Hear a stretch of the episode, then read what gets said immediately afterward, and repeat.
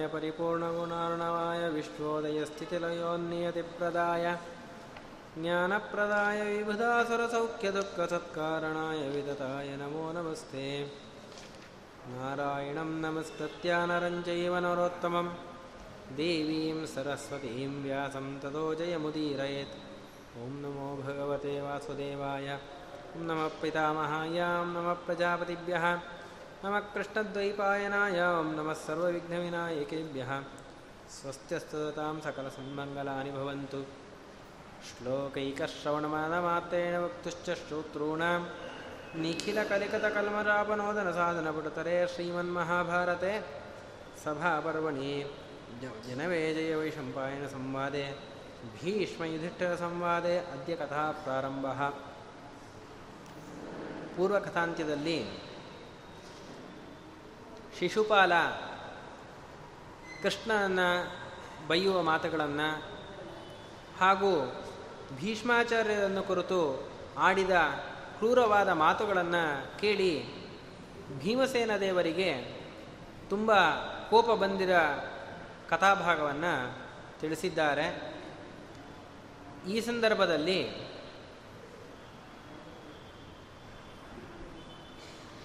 ಭೀಷ್ಮಾಚಾರ್ಯರು ಭೀಮಸೇನ ದೇವರ ಕುರನ್ನು ಕುರಿತು ಹಾಗೂ ಅಲ್ಲಿ ನೆರೆದಿರತಕ್ಕಂತಹ ಎಲ್ಲ ರಾಜರು, ಸಭಿಕರು ಎಲ್ಲರನ್ನೂ ಸಹ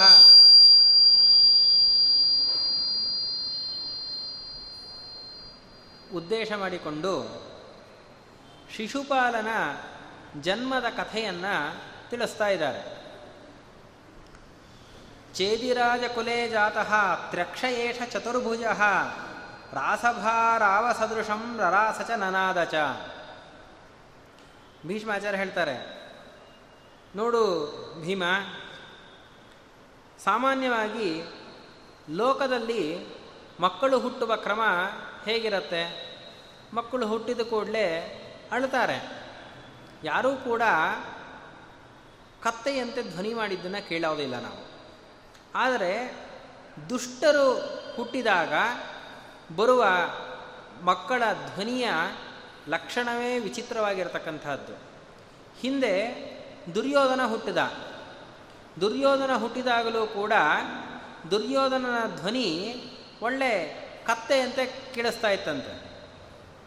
ಆ ಕ, ಧ್ವನಿಯನ್ನು ಕೇಳಿದ ಕೂಡಲೇ ಅಲ್ಲಿದ್ದ ಜ್ಯೋತಿಷ್ಕರ ಹೇಳಿದ್ರಂತೆ ಆ ಗಾಂಧಾರಿ ದೇವಿಗೆ, ನೋಡು, ನಿನಗೆ ನೂರು ಜನ ಮಕ್ಕಳು ಹುಡ್ತಾ ಇದ್ದಾರೆ. ಅದರಲ್ಲಿ ಒಂದು ಮಗು, ಈ ಕತ್ತೆಯಂತೆ ಕೆರಿಸಿದ ಒಂದು ಮಗುವನ್ನು ತೆಗೆದುಹಾಕ್ಬಿಡು. ಉಳಿದ ತೊಂಬತ್ತೊಂಬತ್ತು ಮಕ್ಕಳು ನಿನಗೆ ಉಳಿದುಕೊಳ್ತಾರೆ ಅಂತ. ಆದರೆ ಕೇಳಲಿಲ್ಲ.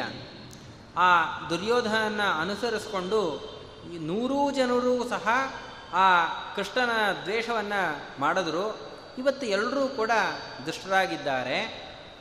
ಇದೇ ಥರ ಚೇದಿ ವಂಶದಲ್ಲಿ ದಮಘೋಷನ ವಂಶದಲ್ಲಿ ಹುಟ್ಟಿರ್ತಕ್ಕಂತಹ ಶಿಶುಪಾಲ ಇದ್ದಾನಲ್ಲ, ಇವನು ಕೂಡ ರಾಸಭಾರಾವ ಸದೃಶಂ ದೊಡ್ಡ ಹೇಸರ ಕತ್ತೆ ಕೂಗಿದರೆ ಹೇಗಿರಬಹುದೋ ಅಷ್ಟು ಜೋರಾಗಿ ಕೂಗಿಕೊಂಡು ಹುಟ್ಟುತ್ತಾ ಇದ್ದಾನೆ. ಸಾಮಾನ್ಯ ಮಕ್ಕಳು ಹುಟ್ಟಿದಾಗ ಕೈಕಾಲು ಬಡಿಯತ್ತಂತೆ. ಆದರೆ ಹುಟ್ಟಿದ ಮಗು ನನಾದ ಚ ನರ್ತನವನ್ನು ಕೂಡ ಮಾಡದಂತೆ ಅಷ್ಟು ಜೋರಾಗಿ ಕೈಕಾಲು ಬಡಿತಾ ಇದ್ದಾನೆ. ಇದು ಈ ಶಿಶುಪಾಲ ಹುಟ್ಟಿದಾಗ ಕಂಡಿರತಕ್ಕಂತಹ ಒಂದು ಅನರ್ಥ. ಮತ್ತೊಂದು ಅನರ್ಥವನ್ನು ಹೇಳ್ತಾರೆ ತ್ರಕ್ಷಯೇಷ ಚತುರ್ಭುಜ. ಲೋಕದಲ್ಲಿ ಎಲ್ಲ ಮಕ್ಕಳಿಗೂ ಕೂಡ ಕಣ್ಣು ಎರಡೇ ಇರೋದು. ಆದರೆ ಮೂರು ಕಣ್ಣಿರತಕ್ಕಂತಹ ಮಗು ಯಾವುದು ಅಂತಂದರೆ ಈ ಶಿಶುಪಾಲ. ನಾವು ಸಾಮಾನ್ಯವಾಗಿ ಲೋಕದಲ್ಲಿ ಮುಕ್ಕಣ್ಣ ಅಂತಂದರೆ ಗೊತ್ತಿರತಕ್ಕಂಥ ನಮಗೊಬ್ಬರೇ ರುದ್ರದೇವರೊಬ್ಬರೇ ಮುಕ್ಕಣ್ಣರು, ಮೂರನೇ ಕಣ್ಣಿರತಕ್ಕಂಥದ್ದು. ಪ್ರಳಯ ಕಾಲದಲ್ಲಿ ಎಲ್ಲರನ್ನೂ ಕೂಡ ಸಂಹಾರ ಮಾಡಬೇಕಾದ್ರೆ ಮೂರನೇ ಕಣ್ಣನ್ನು ಬಿಡ್ತಾರೆ. ಅದರಿಂದ ಎಲ್ಲ ಸಂಹಾರ ಆಗತ್ತೆ ಅಂತ. ಆದರೆ ರುದ್ರದೇವರು ಒಬ್ಬರೇ ಮುಕ್ಕಣ್ಣ ಅಲ್ಲ. ಇನ್ನೂ ಇಬ್ಬರು ಇದ್ದಾರಂತೆ ಒಟ್ಟು ನಾಲ್ಕು ಜನ ಮುಕ್ಕಣ್ಣರನ್ನ ಶಾಸ್ತ್ರವೇ ಹೇಳುತ್ತೆ. ಶಿಶುಪಾಲನನ್ನು ಬಿಟ್ಟು. ನಾವು ಸುದರ್ಶನ ಮಂತ್ರವನ್ನು ಹೋಮ ಮಾಡ್ತೇವೆ. ಸುದರ್ಶನ ರೂಪಿ ಭಗವಂತನ ಚಿಂತನೆಯನ್ನು ಮಾಡ್ತೇವೆ. ಸುದರ್ಶನ ರೂಪಿ ಭಗವಂತನಿಗೆ ಹದಿನಾರು ಕೈಗಳಿದೆ. ಅವನು ಕೂಡ ಪ್ರಳಯ ಕಾಲದಲ್ಲಿ ಎಲ್ಲರನ್ನೂ ಕೂಡ ಸಂಹಾರ ಮಾಡ್ತಕ್ಕಂಥವನು. ಆ ಸುದರ್ಶನ ರೂಪಿ ಭಗವಂತನಿಗೂ ಕೂಡ ಮೂರು ಕಣ್ಣಂತೆ. ಜೊತೆಗೆ ದುರ್ಗಾದೇವಿ, ದುರ್ಗಾದೇವಿಯು ಕೂಡ ಮೂರು ಕಣ್ಣಂತೆ. ಆಚಾರ್ಯರು ತಂತ್ರಸಾರದಲ್ಲಿ ಹೇಳ್ತಾರೆ, ತ್ರಿನೇತೃತ್ವಂಚ ದುರ್ಗಾಯ ಪ್ರಾಯ ಸರ್ವತ್ರ ಕಥ್ಯತೆ ಅಂತ. ಮೂರು ಕಣ್ಣಿದೆಯಂತೆ ದುರ್ಗಾದೇವಿ. ದುರ್ಗಾದೇವಿಯು ಕೂಡ ಪ್ರಳಯ ಕಾಲದಲ್ಲಿ ಸಂಹಾರ ಮಾಡತಕ್ಕಂಥವರು. ಹಾಗಾಗಿ ದುರ್ಗಾದೇವಿಗೂ ಕೂಡ ಮೂರು ಕಣ್ಣು. ಇನ್ನೊಂದು ನರಸಿಂಹದೇವರಿಗೆ ಮೂರು ಕಣ್ಣಿದೆ. ನಮ್ಮ ಪ್ರಸಿದ್ಧವಾಗಿರ್ತಕ್ಕಂತಹ ನರಸಿಂಹ ರೂಪ ಅಲ್ಲ. ಪ್ರಳಯ ಕಾಲದಲ್ಲಿ ನರಸಿಂಹದೇವರು ಒಂದು ರೂಪವನ್ನು ತಾಳ್ತಾರೆ. ಆ ರೂಪಕ್ಕೆ ಆ ಮೂರು ಕಣ್ಣಿರತಕ್ಕಂತಹದ್ದು ಹೇಳ್ತೀವಲ್ಲ, ಯದ್ರೋಷೋತ್ಕರ ದಕ್ಷಿಣೇತ್ತ ಕೊಡಿಲ್ಲ ಪ್ರಾಂತೋತ್ಥಿತಾಗ್ನಿ ಅಂತ ವಾಯುಸ್ಥಿತಿಯಲ್ಲಿ ಹೇಳ್ತೀವಿ. ಅಂದರೆ ಆ ನರಸಿಂಹ ರೂಪದ ಕಡೆಗಣ್ಣಿನ ಕುಡಿನೋಟದಿಂದ ಹುಟ್ಟಿರತಕ್ಕಂತಹ ಅಗ್ನಿ ಎಲ್ಲವ ಜಗತ್ತನ್ನು ಸಂಹಾರ ಮಾಡುತ್ತೆ ಅಂತಂದರೆ, ಅಂದರೆ ಸಂಹಾರಕ್ಕೆ ಯಾರ್ಯಾರು ಕಾರಣರಾಗಿದ್ದಾರೋ, ಅಂದರೆ ರುದ್ರದೇವರು, ದುರ್ಗಾದೇವಿ ಸುದರ್ಶನ ರೂಪಿ ಭಗವಂತ, ನರಸಿಂಹ, ಈ ನಾಲ್ಕು ಜನರಿಗೂ ಕೂಡ ಮೂರು ಕಣ್ಣಿರತಕ್ಕಂಥದ್ದು ಶಾಸ್ತ್ರದಲ್ಲಿ ಪ್ರಸಿದ್ಧವಾಗಿರತಕ್ಕಂತಹದ್ದು ಅದು ಬಿಟ್ಟರೆ ವಿಲಕ್ಷಣವಾಗಿರ್ತಕ್ಕಂತಹ ಕಣ್ಣು ಭೂಮಿಯಲ್ಲಿ ಪ್ರಸಿದ್ಧವಾಗಿರೋದು ಇಬ್ಬರಿಗೆ ಒಂದು ದೂರ್ವಾಸರಿಗೆ. ದೂರ್ವಾಸರಿಗೆ ಮೂರನೇ ಕಣ್ಣಿತ್ತು, ಅದು ಕಾಲಲ್ಲಿ. ಹಾಗಾಗಿ ಆ ಕಾಲಲ್ಲಿರತಕ್ಕಂಥ ಕಣ್ಣನ್ನು ಶ್ರೀನಿವಾಸ ದೇವರು ಆ ಭಗವಂತ ವೈಕುಂಠಕ್ಕೆ ಹೋದಾಗ ಶ್ರೀನಿವಾಸ ರೂಪದಿಂದ ಭೂಮಿಗೆ ಬರೋದಕ್ಕಿಂತ ಮುಂಚೆ ತೆಗೆದುಬಿಟ್ಟ. ಅದು ಬಿಟ್ಟರೆ ಶಿಶುಪಾನಿಗೆ ಇದ್ದಿದ್ದಂತೆ ಮೂರನೇ ಕಣ್ಣು. ಅದು ಮನು, ದುರ್ವಾಸರು ಕೂಡ ದೇವತೆಗಳು ರುದ್ರದೇವರ ಅವತಾರವೇ. ಆದ್ದರಿಂದ ಅವರಿಗೆ ಮೂರನೇ ಕಣ್ಣು ಇರತಕ್ಕಂಥದ್ದು ಶಾಸ್ತ್ರಕ್ಕೆ ಸಮ್ಮತ. ಆದರೆ ವಿಚಿತ್ರವಾಗಿ ಹುಟ್ಟಿದ್ದು ಮೂರನೇ ಕಣ್ಣಿರ್ತಕ್ಕಂಥವನು ಇವನು, ಶಿಶುಪಾಲ. ಜೊತೆಗೆ ಎಲ್ಲ ಮಕ್ಕಳಿಗೂ ಎರಡೆರಡು ಕೈ ಇದ್ದರೆ ಏಷ ಚತುರ್ಭುಜ ನಾಲ್ಕು ಕೈಗಳಿರತಕ್ಕಂತಹ ಮಗುವಂತೆ. ಇದನ್ನು ನೋಡಿ ಎಲ್ರಿಗೂ ಕೂಡ ಹೆದರಿಕೆ ಆಗೋಯ್ತಂತೆ. ತೇನಾಸ್ಯ ಮಾತಾಪಿತರು, ತಂದೆ, ತಾಯಿ, ಬಂಧು, ಬಾಂಧವರು ಯಾರ್ಯಾರಿದ್ದಾರೋ ಎಲ್ಲರೂ ಕೂಡ ಇದೇನು ಇಷ್ಟು ವಿಲಕ್ಷಣವಾದ ಮಗು ಹುಟ್ಟುಬಿಟ್ಟಿದೆ? ಲೋಕದಲ್ಲಿ ಯಾವ ಮಗುವನ್ನು ನೋಡಲೇ ಇಲ್ಲ. ವಾಸ್ತವಿಕವಾಗಿ ಕೃಷ್ಣನಿಗೆ ನಾಲ್ಕು ಕೈಗಳು ಆಗಲೇ ಇತ್ತು. ಕೃಷ್ಣ ಹುಟ್ಟಿದಾಗ ನಾಲ್ಕು ಕೈಗಳ ರೂಪವನ್ನು ತೆಗೆದುಕೊಂಡ. ಆಮೇಲೆ ಮಧುರೆಗೆ ಬರ, ನಂದಗೋಕುಲಕ್ಕೆ ಬಂದಾಗ ಎರಡು ಕೈಯ ರೂಪದಿಂದನೇ ಬಂದಿಯಾನೆ. ಆದರೆ ಮುಂದೆ ಕಂಸನ ಸಂಹಾರ ಆಗುವ ವೇಳೆಗೆ ಕೃಷ್ಣ, ನಾನು ಚತುರ್ಭುಜ ರೂಪದಿಂದನೇ ಎಲ್ಲ ಕಡೆಯಲ್ಲೂ ಕೂಡ ಸಂಚಾರ ಮಾಡ್ತಾ ಇದ್ದ. ಅಷ್ಟೊತ್ತಿಗೆ ಕೃಷ್ಣ, ದೇವರು ಲೋಕ ವಿಲಕ್ಷಣ ಓ, ದೇವತಾಂಶ ಅನ್ನುವ ಜ್ಞಾನ ಅನೇಕ ಜನರಿಗೆ ಬಂದಿತ್ತು. ಆದರೆ ಇನ್ನು ಶಿಶುಪಾಲನ ಜನ್ಮದ ಸಂದರ್ಭದಲ್ಲಿ ಇನ್ನು ಕೃಷ್ಣ ಕಂಸನ ಸಂಹಾರವನ್ನು ಮಾಡಿರಲಿಲ್ಲ. ಆಗಿನ್ನೂ ಚಿಕ್ಕ ಹುಡುಗರು. ಹಾಗಾಗಿ ಆ ಸಂದರ್ಭದಲ್ಲಿ ಕೃಷ್ಣನ ಚತುರ್ಭುಜತ್ವವನ್ನು ಯಾರೂ ಕೂಡ ನೋಡಿರಲಿಲ್ಲ. ಹಾಗೆ ಅದರಿಂದನೇ ಎಲ್ರಿಗೂ ಕೂಡ ಇದೇನು ವಿಚಿತ್ರವಾಗಿರ್ತಕ್ಕಂಥ ಮಗು ಹುಟ್ಟುಬಿಟ್ಟಿದೆಯಲ್ಲ, ನಾವು ನಾಲ್ಕು ಕೈಗಳನ್ನು ನೋಡಲೇ ಇಲ್ವಲ್ಲ? ಏನು ಮಾಡಬೇಕು? ಹೋಗ್ಕೊಳ್ಳಿ, ಈಗಲೇ ಈ ಮಗುವನ್ನು ಕೊಂದುಬೋಣ ಅಂತ ಎಲ್ಲರೂ ಕೂಡ ವಿಚಾರ ಮಾಡ್ತೀಯಾರಂತೆ. ಅಷ್ಟೊತ್ತಿಗೆ ಮಂತ್ರಿಗಳು ಬಂದರು, ಪುರೋಹಿತರು ಬಂದರು, ಜಾತಕ ಹೇಳ್ತಕ್ಕಂಥವ್ರು ಬಂದರು. ಎಲ್ಲರೂ ಕೂಡ ವಿಚಾರ ಮಾಡ್ತಾ ಇದ್ದಾರೆ. ಜಾತಕ ಹಾಕಿರ್ತಕ್ಕಂಥವರೆಲ್ಲ ನೋಡಿ ಈ ಮಗುವಿನ ಆಯಸ್ಸೇನಿದೆ? ಮಗು ಸಾಯತ್ತಾ ಇಲ್ವಾ, ಬದುಕತ್ತಾ? ಅಥವಾ ಮದುಕವನ್ನು ತ್ಯಾಗ ಮಾಡಬೇಕಾ ಬೇಡವಾ? ಇವೆಲ್ಲ ವಿಚಾರ ಮಾಡ್ತಾ ಇದ್ದಾರೆ. ಆ ಸಂದರ್ಭದಲ್ಲಿ ಅಶರೀರವಾಣಿ ಆಯ್ತಂತೆ. ವಾಗುವಾಚ ಅಶರೀರಿಣಿ. ಆಕಾಶದಲ್ಲಿ ವಾಯುದೇವರು ಅಶರೀರ ಅನ್ನುವ ರೂಪದಿಂದ ಇದ್ದುಕೊಂಡು ತಾವು ಹೇಳ್ತಾ ಇದ್ದಾರಂತೆ. ರಾಜ, ನಿನಗೆ ಹುಟ್ಟಿರ್ತಕ್ಕಂತಹ ಮಗು ಸಾಮಾನ್ಯನಾಗಿರ್ತಕ್ಕಂಥವನಲ್ಲ ತುಂಬ ಬಲಿಷ್ಠನಾಗಿರ್ತಕ್ಕಂಥವನು ಒಳ್ಳೆ ಶ್ರೀಮಂತನಾಗ್ತಾನೆ. ಈ ಮಗುವನ್ನು ನೋಡಿ ನೀವು ಯಾರೂ ಕೂಡ ಹೆದರಬೇಡ್ರಿ. ಇವನಿಗೆ ಯಾರೂ ಕೂಡ ಸುಲಭವಾಗಿರ್ತಕ್ಕಂತಹ ಮೃತ್ಯು ಆಗೋದಿಲ್ಲ. ಇವನಿಂದ ಎಲ್ಲರೂ ಕೂಡ ಮರಣವನ್ನು ಹೊಂದುತ್ತಾರೆ ಹೊರತು ಇವನ ಮೃತ್ಯು ಅಂತಂದರೆ ಸಾಮಾನ್ಯವಾದ ಮನುಷ್ಯನು ಯಾರೂ ಕೂಡ ಮೃತ್ಯು ಆಗೋದಿಲ್ಲ. ಇವನನ್ನು ಲೋಕಪ್ರಸಿದ್ಧವಾಗಿರತಕ್ಕಂತಹ ಶಸ್ತ್ರದಿಂದ ಯಾರೂ ಕೂಡ ಸಂಹಾರ ಮಾಡಲಿಕ್ಕೆ ಸಾಧ್ಯ ಇಲ್ಲ. ಅಂತೆಲ್ಲ ಅಶರೀರವಾಣಿ ಆಗ್ತಾ ಇದೆ. ಇದನ್ನು ಕೇಳಿದಾಗ ತಾಯಿಗೆ ಸ್ವಲ್ಪ ಹೌದೇನೋ ಒಳ್ಳೇದೇನೋ ಅಂತ ಅನ್ನಿಸ್ತಂತೆ. ಸರಿ, ನನ್ನ ಮಗನಿಗೆ ಯಾವ ಮೃತ್ಯುವೂ ಇಲ್ಲ ಅಂತಂದರೆ ಇವನೇನೋ ನಿಜವಾಗಲೂ ಕೂಡ ಚಿರಂಜೀವಿ ಆಗಿಬಿಡ್ತಾನ? ಆದರೆ ಅಶರೀರವಾಣಿಯೇ ಹೇಳ್ತಾ ಇದೆ, ಇವನು ಎಲ್ಲರನ್ನೂ ಕೊಲ್ತಾನೆ ಅಂತ. ಅಂದರೆ ಇವನು ದುಷ್ಟ ಅನ್ನೋದು ಗೊತ್ತಾಗ್ತಾ ಇದೆ. ಆದರೆ ದುಷ್ಟನಾಗಿರ್ತಕ್ಕಂತಹ ಮಗನನ್ನು ನಾವು ಪಡೆದುಕೊಂಡು ಅವನು ಮುಂದೆ ಸಾಯೋದೇ ಇಲ್ಲ ಅಂದರೆ ತುಂಬ ದುಷ್ಟ ಮಗನ ಪಡೆದೆ ಅಂತ ಎಲ್ಲರೂ ಕೂಡ ನನ್ನನ್ನು ಅಂತಾರೆ. ಹಾಗಾಗಿ ನಾನು ಏನು ಮಾಡಬೇಕು ಅಂತ ಅವಳ ಶಿಶುಪಾಲನ ತಾಯಿಗೆ ತುಂಬ ಯೋಚನೆ ಆಗ್ತಾ ಇದೆಯಂತೆ.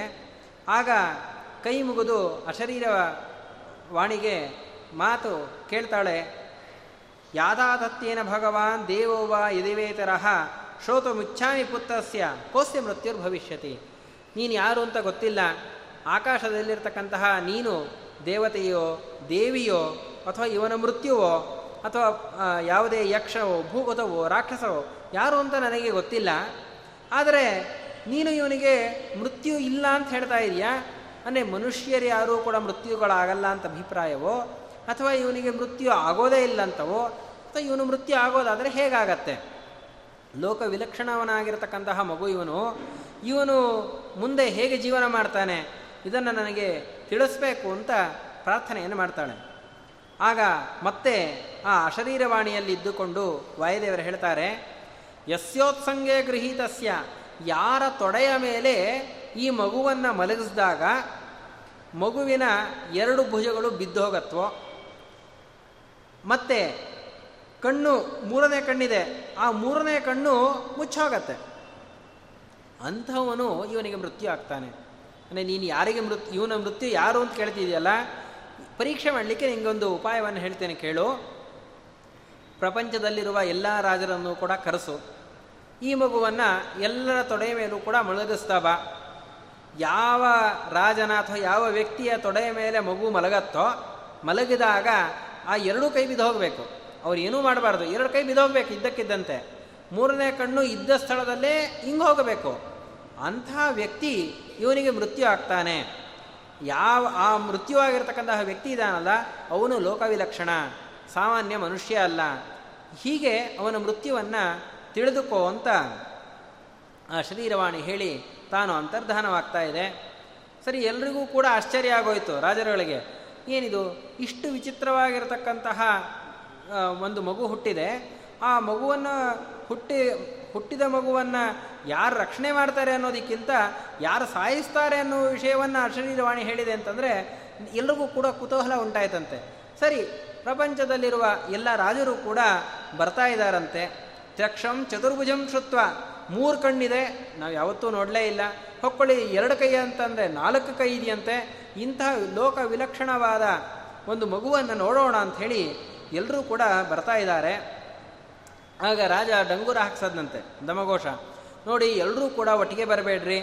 ಯಾಕೆಂದರೆ ಎಲ್ಲರೂ ಒಂದು ಮಗುನ ಎತ್ಕೋತಾ ಎತ್ಕೋತಾ ಹೋಗ್ಬಿಡೋದು. ಯಾರ ಮಗು ಎತ್ಕೊಂಡಾಗ ಕೈ ಬಿದ್ದೋಯ್ತೋ, ಯಾರ ಮಗು ಎತ್ಕೊಂಡಾಗ ಕಣ್ಣು ಹಿಂಗೋಯ್ತೋ ಗೊತ್ತಾಗಲ್ಲ.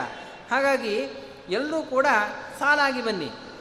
ಸ್ವಯಂವರ ಮಾಡಬೇಕಾದ್ರೆ ಹೇಗೆ ಒಂದು ಹುಡುಗಿಯನ್ನು ವಿವಾಹ ಮಾಡಿಕೊಳ್ಳಕ್ಕೆ ಸಾಲಾಗಿ ಒಂದು ದಿನ ಒಂದು ದಿನ ಒಬ್ಬೊಬ್ಬರು ಬರ್ತೀರೋ ಹಾಗೆ ನೀವು ಕೂಡ ಸಾಲಾಗಿ ಬನ್ನಿ. ಯಾಕೆಂದರೆ ಒಂದು, ಈ ಮಗುವನ್ನು ನೋಡಲಿಕ್ಕೆ ಬರೀ ರಾಜರುಗಳು ಮಾತ್ರ ಅಲ್ಲ, ಉಳಿದ ಊರಿನ ಜನಗಳು ಕೂಡ ಬರ್ತಾ ಇದ್ದಾರೆ.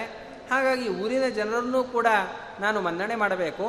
ಎಲ್ಲರೂ ಕೂಡ ಬನ್ನಿ ಅಂತ ಹೇಳಿ ಡಂಗೂರ ಹಾಕ್ಸಿದ್ದಾನೆ. ಸರಿ, ಯಾರ್ಯಾರು ಬರ್ತಾರೋ ಬಂದವರನ್ನೆಲ್ಲ ಕರೆಸೋದು, ಮಗು ಕೂಡಿಸೋದು, ಏಕೈಕಸ್ಯ ಉಪಸ್ಯಾಂಕೆ ಪುತ್ರ ಮಾರೋಪ ಎತ್ತದ ಒಂದೊಂದು, ಒಬ್ಬೊಬ್ಬ ರಾಜ ಬಂದಾಗಲೂ ಕೂಡ ಅವ್ರ ತೊಡೆ ಮೇಲೆ ಕೂಡಿಸೋದು, ನೋಡೋದು. ಏನು ಮಗುಗಾಗಲ್ಲ ಮಗುವನ್ನು ಎತ್ಕೊಳ್ಳೋದು. ಸರಿ, ಬ ಅವ್ರಿಗೆ ಖುಷಿ ಏನೋ ಒಂದು ಹೊಸ ಪ್ರಾಣಿಯನ್ನು ಎತ್ಕೊಂಡಿದ್ದೀವಲ್ಲ ಅಂತ ಅವರಿಗೆ ಖುಷಿ ಆಗ್ತಾ ಇದೆಯಂತೆ ಸಾವಿರಾರು ರಾಜರು ಬಂದ್ರಂತೆ, ಆದರೆ ಯಾವ ರಾಜರು ಬಂದರೂ ಕೂಡ ಯಾ ಈ ಮೃತ್ಯು ಆಗತಕ್ಕಂತಹ ಯಾವ ಲಕ್ಷಣವೂ ಕೂಡ ಕಾಣಿಸ್ತಾ ಇಲ್ಲ. ಸರಿ, ರಾಜನಿಗೆ ತುಂಬ ಚಿಂತೆವಾಗೋಯ್ತು ಏನು, ಇದು ಪ್ರಪಂಚದಲ್ಲಿರುವ ರಾಜರೆಲ್ಲ ಬಂದು ಹೋದರು. ಆದರೆ ಯಾರು ಎತ್ಕೊಂಡ್ರು ಕೂಡ ಮಗು ಕೈ ಬಿದ್ದಿಲ್ಲ, ಕಣ್ಣಿಂಗಿಲ್ಲ. ಮತ್ತು ಯಾರಪ್ಪ ಇವನನ್ನು ಕೊಲ್ಲೋರು ಯಾರು ಅಂತ? ಯಾಕೆಂದರೆ ಆ ಮಗುವನ್ನು ರಕ್ಷಣೆ ಮಾಡೋದು ಹೇಗೆ? ಅವನನ್ನು ಯಾರೋ ಒಬ್ಬ ಕೊಲ್ತಾನೆ ಅಂತ ಗೊತ್ತಾದರೆ ಅವನನ್ನೇ ನಾನು ಕೊಂದು ಹಾಕಿಬಿಟ್ರೆ ಮಗು ಉಳ್ಕೊಳ್ತಾನಲ್ಲ ಅಂತ ಅವನ ತಂದೆಯ ಆಲೋಚನೆ. ಸರಿ, ಹೀಗೆ ಅನೇಕ ದಿವಸಗಳು ಕಳೀತಾ ಇದೆ. ಈ ವಿಷಯ ಎಲ್ಲವೂ ಕೂಡ ದ್ವಾರಕಾನಗರಕ್ಕೂ ಕೂಡ ಮುಟ್ಟಿತು ದ್ವಾರಕಾನಗರದಲ್ಲಿ ಬಲರಾಮ ಕೃಷ್ಣ ಇಬ್ಬರೂ ಕೂಡ ಇದ್ದರು ಯದುಕುಲದಲ್ಲಿ ಹುಟ್ಟಿರ್ತಕ್ಕಂಥವರು. ವಸುದೇವನ ತಂಗಿಯೇ ದಮ ಶಿಶುಪಾಲನ ತಾಯಿ. ಸೋ ಸೋದರತ್ತೆ ಆಗಬೇಕು ಕೃಷ್ಣನಿಗೆ. ಹಾಗಾಗಿ, ಆ, ಸೋದರತ್ತೆಯನ್ನು ನೋಡಿಕೊಂಡು ಹೋಗೋಣ ಅಂತ ಹೇಳಿ, ಆ, ಕೃಷ್ಣ, ಬಲರಾಮ ಇಬ್ಬರೂ ಕೂಡ ಬರ್ತಾ ಇದ್ದಾರಂತೆ. ಬಂದರು ತನ್, ತಮ್ಮ ಸೋದರತ್ತೆ ಸೋದರಮಾವನಿಗೆ ನಮಸ್ಕಾರ ಮಾಡಿದ್ರು. ಎಲ್ಲರೂ ಇಬ್ಬರು ಕೂಡ ಉಭಯ ಕುಶಲ ಏನು ಮಾಡಿದ್ರಂತೆ? ಹೇಗಿದ್ದಾರೆ? ತಂದೆ ತಾಯಿ ಅವಳು ಕೂಡ ಕೇಳದ್ದು ವಸುದೇವ ಹೇಗಿದ್ದಾನೆ? ಅಣ್ಣನ ಆರೋಗ್ಯವನ್ನೆಲ್ಲ ವಿಚಾರ ಮಾಡಿಯಾಳೆ ಸರಿ, ಅದಾದ ಮೇಲೆ ಹೇಳ್ತಾಳೆ, ನೋಡು, ನಿನ್ನ ಸೋದರಳಿಯ ಹುಟ್ಟಿದಾನೆ. ಅವನು ನೀನು ಒಂದು ಸಲ ಎತ್ಕೋ ಅಂತ. ಸರಿ, ಹಾಗೆ ಆಗಲಿ ಅಂಥೇಳಿ ಕೃಷ್ಣ ಬಂದಂತೆ, ಕೃಷ್ಣ ಒಂದು ಪೀಠದಲ್ಲಿ ಕೂತಿದ್ದಾನೆ. ಆ ದೇವಿ ಬಂದು ಅವನ ತೊಡೆಯ ಮೇಲೆ ಮಗುವನ್ನು ಕುಡಿಸ್ತಾ ಇದ್ದಾಳೆ. ನ್ಯಸ್ತ ಮಾತಸ್ಯ ತಸ್ಯ ಅಂಕೆ ಕೃಷ್ಣನ ತೊಡೆ ಮೇಲೆ ಇನ್ನು ಪೂರ್ತಿ ಕೂತೇ ಇಲ್ವಂತೆ. ಕೃಷ್ಣನ ತೊಡೆಯ ಸಂಪರ್ಕ ಆದ ಕೂಡಲೇ ಆ ಎರಡೂ ಕೈಗಳು ಬಿದ್ದೋಗ್ತಾ ಇದೆಯಂತೆ. ಕಣ್ಣು ಮುಚ್ಚಿ ಕಣ್ಣು ಬಿಡೋದ್ರಲ್ಲಿ ಮೂರನೇ ಕಣ್ಣು ಕೂಡ ಹಿಂಗೋಗಿದೆ ತುಂಬ ಹೆದರಿಕೆ ಆಗೋಯಿತು. ಅಯ್ಯೋ, ಯಾರೋ, ಯಾರು ಕೊಲ್ತಾರೆ ಯಾರು ಕೊಲ್ತಾರೆ ಅಂತ ಯೋಚನೆ ಮಾಡ್ತಾ ಇದ್ದೆ. ಅವರನ್ನು ನಾನು ಕೊಲ್ಸೋಣ ಅಂತ. ಆದರೆ ಕೃಷ್ಣ ಇವನನ್ನು ಕೊಲ್ತಾನೆ ಅಂತಂದರೆ ನಾನು ಹೇಗೆ ಅದನ್ನು ತಡೆಯಲಿಕ್ಕೆ ಸಾಧ್ಯ? ಆಗಲಿ, ನಾನು ಕೃಷ್ಣನ ಪ್ರಾರ್ಥನೆ ಮಾಡ್ಕೊಳ್ಳೋಣ.